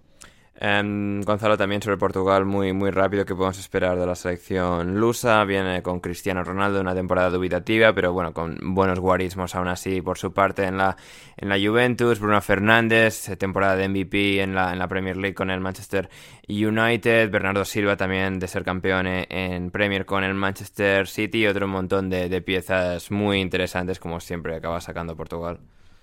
Bueno, eh, creo que acá también estaremos de acuerdo en que junto con Francia es una de las selecciones con mayor talento a disposición línea por línea, que combina experiencia en jugadores como Pepe, como el propio Cristiano Ronaldo, eh, con la juventud y el talento emergente de, como, de futbolistas como Bruno Fernández, que en realidad combina un poco las dos cosas, de, Diogo Jota, de Nuno Méndez, entre otros, ¿no? Entre todos estos jugadores secundarios eh, o segundas espadas, si queremos decirlo, porque son futbolistas absolutamente tops que por detrás de Cristiano Ronaldo están listos para, para aportar al máximo nivel. Eh, al final las variantes que tiene Fernando Santos a su disposición eh, son absolutamente mm, eh, infinitas prácticamente porque puede combinar un montón de, perfiles y, distintos tipos de jugadores en distintas posiciones. Y además, bueno, viene en una buena racha, ¿no? En los últimos 12 partidos solamente tiene una derrota contra Francia en Nations League, viene a ser campeón en Nations League también, aunque quizás como punto negativo de esta racha que tiene, en su mayoría obviamente son contra rivales débiles y cuando hubo cierto salto de calidad a nivel de exigencia con los rivales, por ejemplo, contra Francia o contra España, no ha obtenido quizás grandísimos resultados. Ahí es cuando quizás Portugal deja quizás mayor duda en cuanto a la optimización de todo el talento que tiene a disposición Fernando Santos, un Fernando Santos que quizás también va posiblemente a contracorriente, ¿no?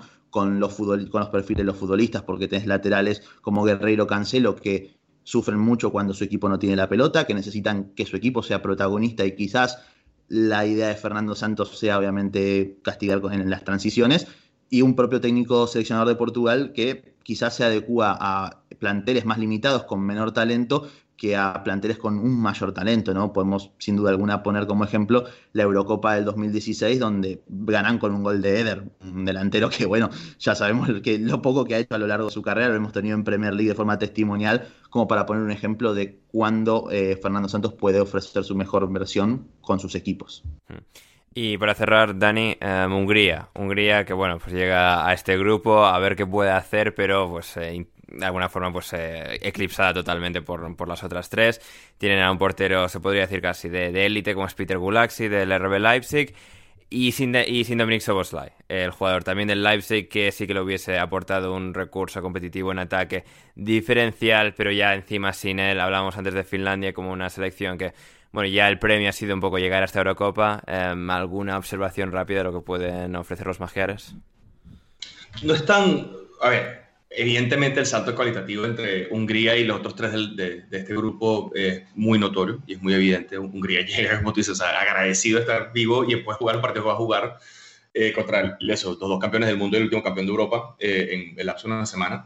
Y, pero yo creo que al margen de Gulaxi también hay varios nombrecitos que vale la pena destacar. Está Willy Gorban, que también es del Leipzig, que es un buen central y me atrevo a decir los centrales más solventes que tiene la Bundesliga hoy por hoy. Atila Sala, que está en el Fenerbahce, que si bien no tuvo su mejor temporada, eh, tampoco es un mal equipo y tampoco dejó mal sabor del todo. O sea, fue más el amargue de cómo terminó la temporada y, cómo queda el Besiktas campeón, pero Fenerbahce al final termina en el top 3, si no recuerdo, el top 4 por lo menos de Turquía, que no es tampoco un mal resultado para ellos. A mí lo que me, da risa es que los otros dos nombres también son apellidos Salai, que son Roland Salai del Friburgo y eh, Adam Shalai, el mítico capitán y eterno del, del Mainz, que, que, bueno, digamos, te ofrecen algunas cositas, pero con tu mejor nombre, o mejor dicho, el jugador que más valor tiene en tu plantilla, eh, en el ataque, por lo menos, según Transfermarkt, es un jugador del Friburgo, pues te das cuenta que el tema de la calidad eh, no es necesariamente el fuerte de esta selección, ¿no? Pero dicho eso, a mí no me parece que es un equipo particularmente débil. Yo creo que como cualquier equipo eh, que puede dirigir Marco Rossi, al final del día apuesta mucho por el colectivo, por la fuerza del bloque. Y yo creo que está ahí principalmente la fortaleza de, los, Mayares, ¿no? Yo pienso que ahí van a estar complicando a jugadores particulares o, individualidades en, cada una de las selecciones y aprovechando los balones que puedan pescar. Creo que hay una presión que puedan aplicar eh, a un defensa particularmente vulnerable en un momento llámese el inglés, por ejemplo, en Francia, llámese Niklas Zule en Alemania, llámese, no sé, Pepe, que tampoco eh, es un tipo fácil de batir, pero que con, con, su edad uno puede ya suponer que no, no las gana todas, eh, ahí puede pescar algún Hungría, pienso yo. Pero dicho eso, sí, creo que el salto cualitativo es, es enorme. Y sin eso, sin Shoboslai, Hungría pierde un poco el motor del carro, ¿no?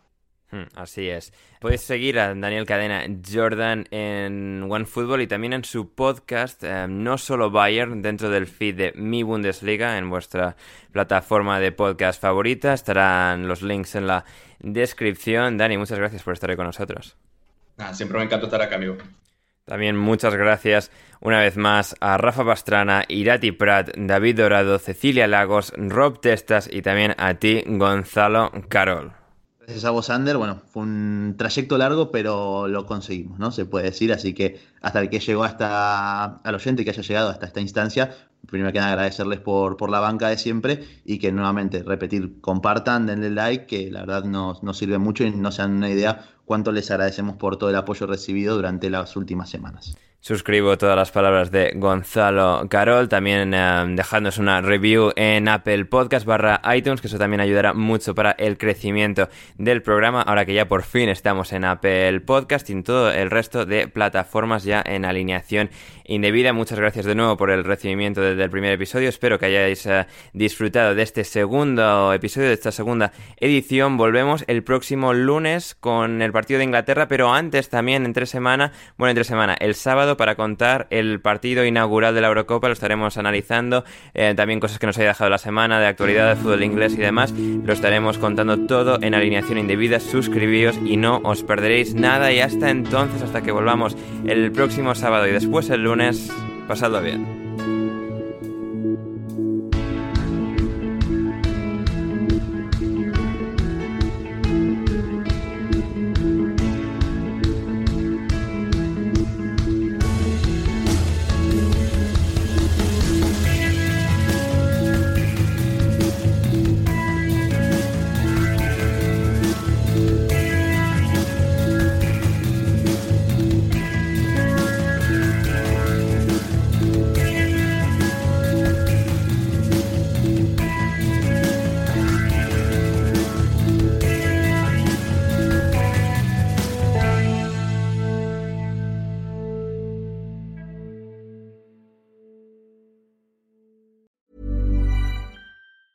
Hey, it's Danny Pellegrino from Everything Iconic.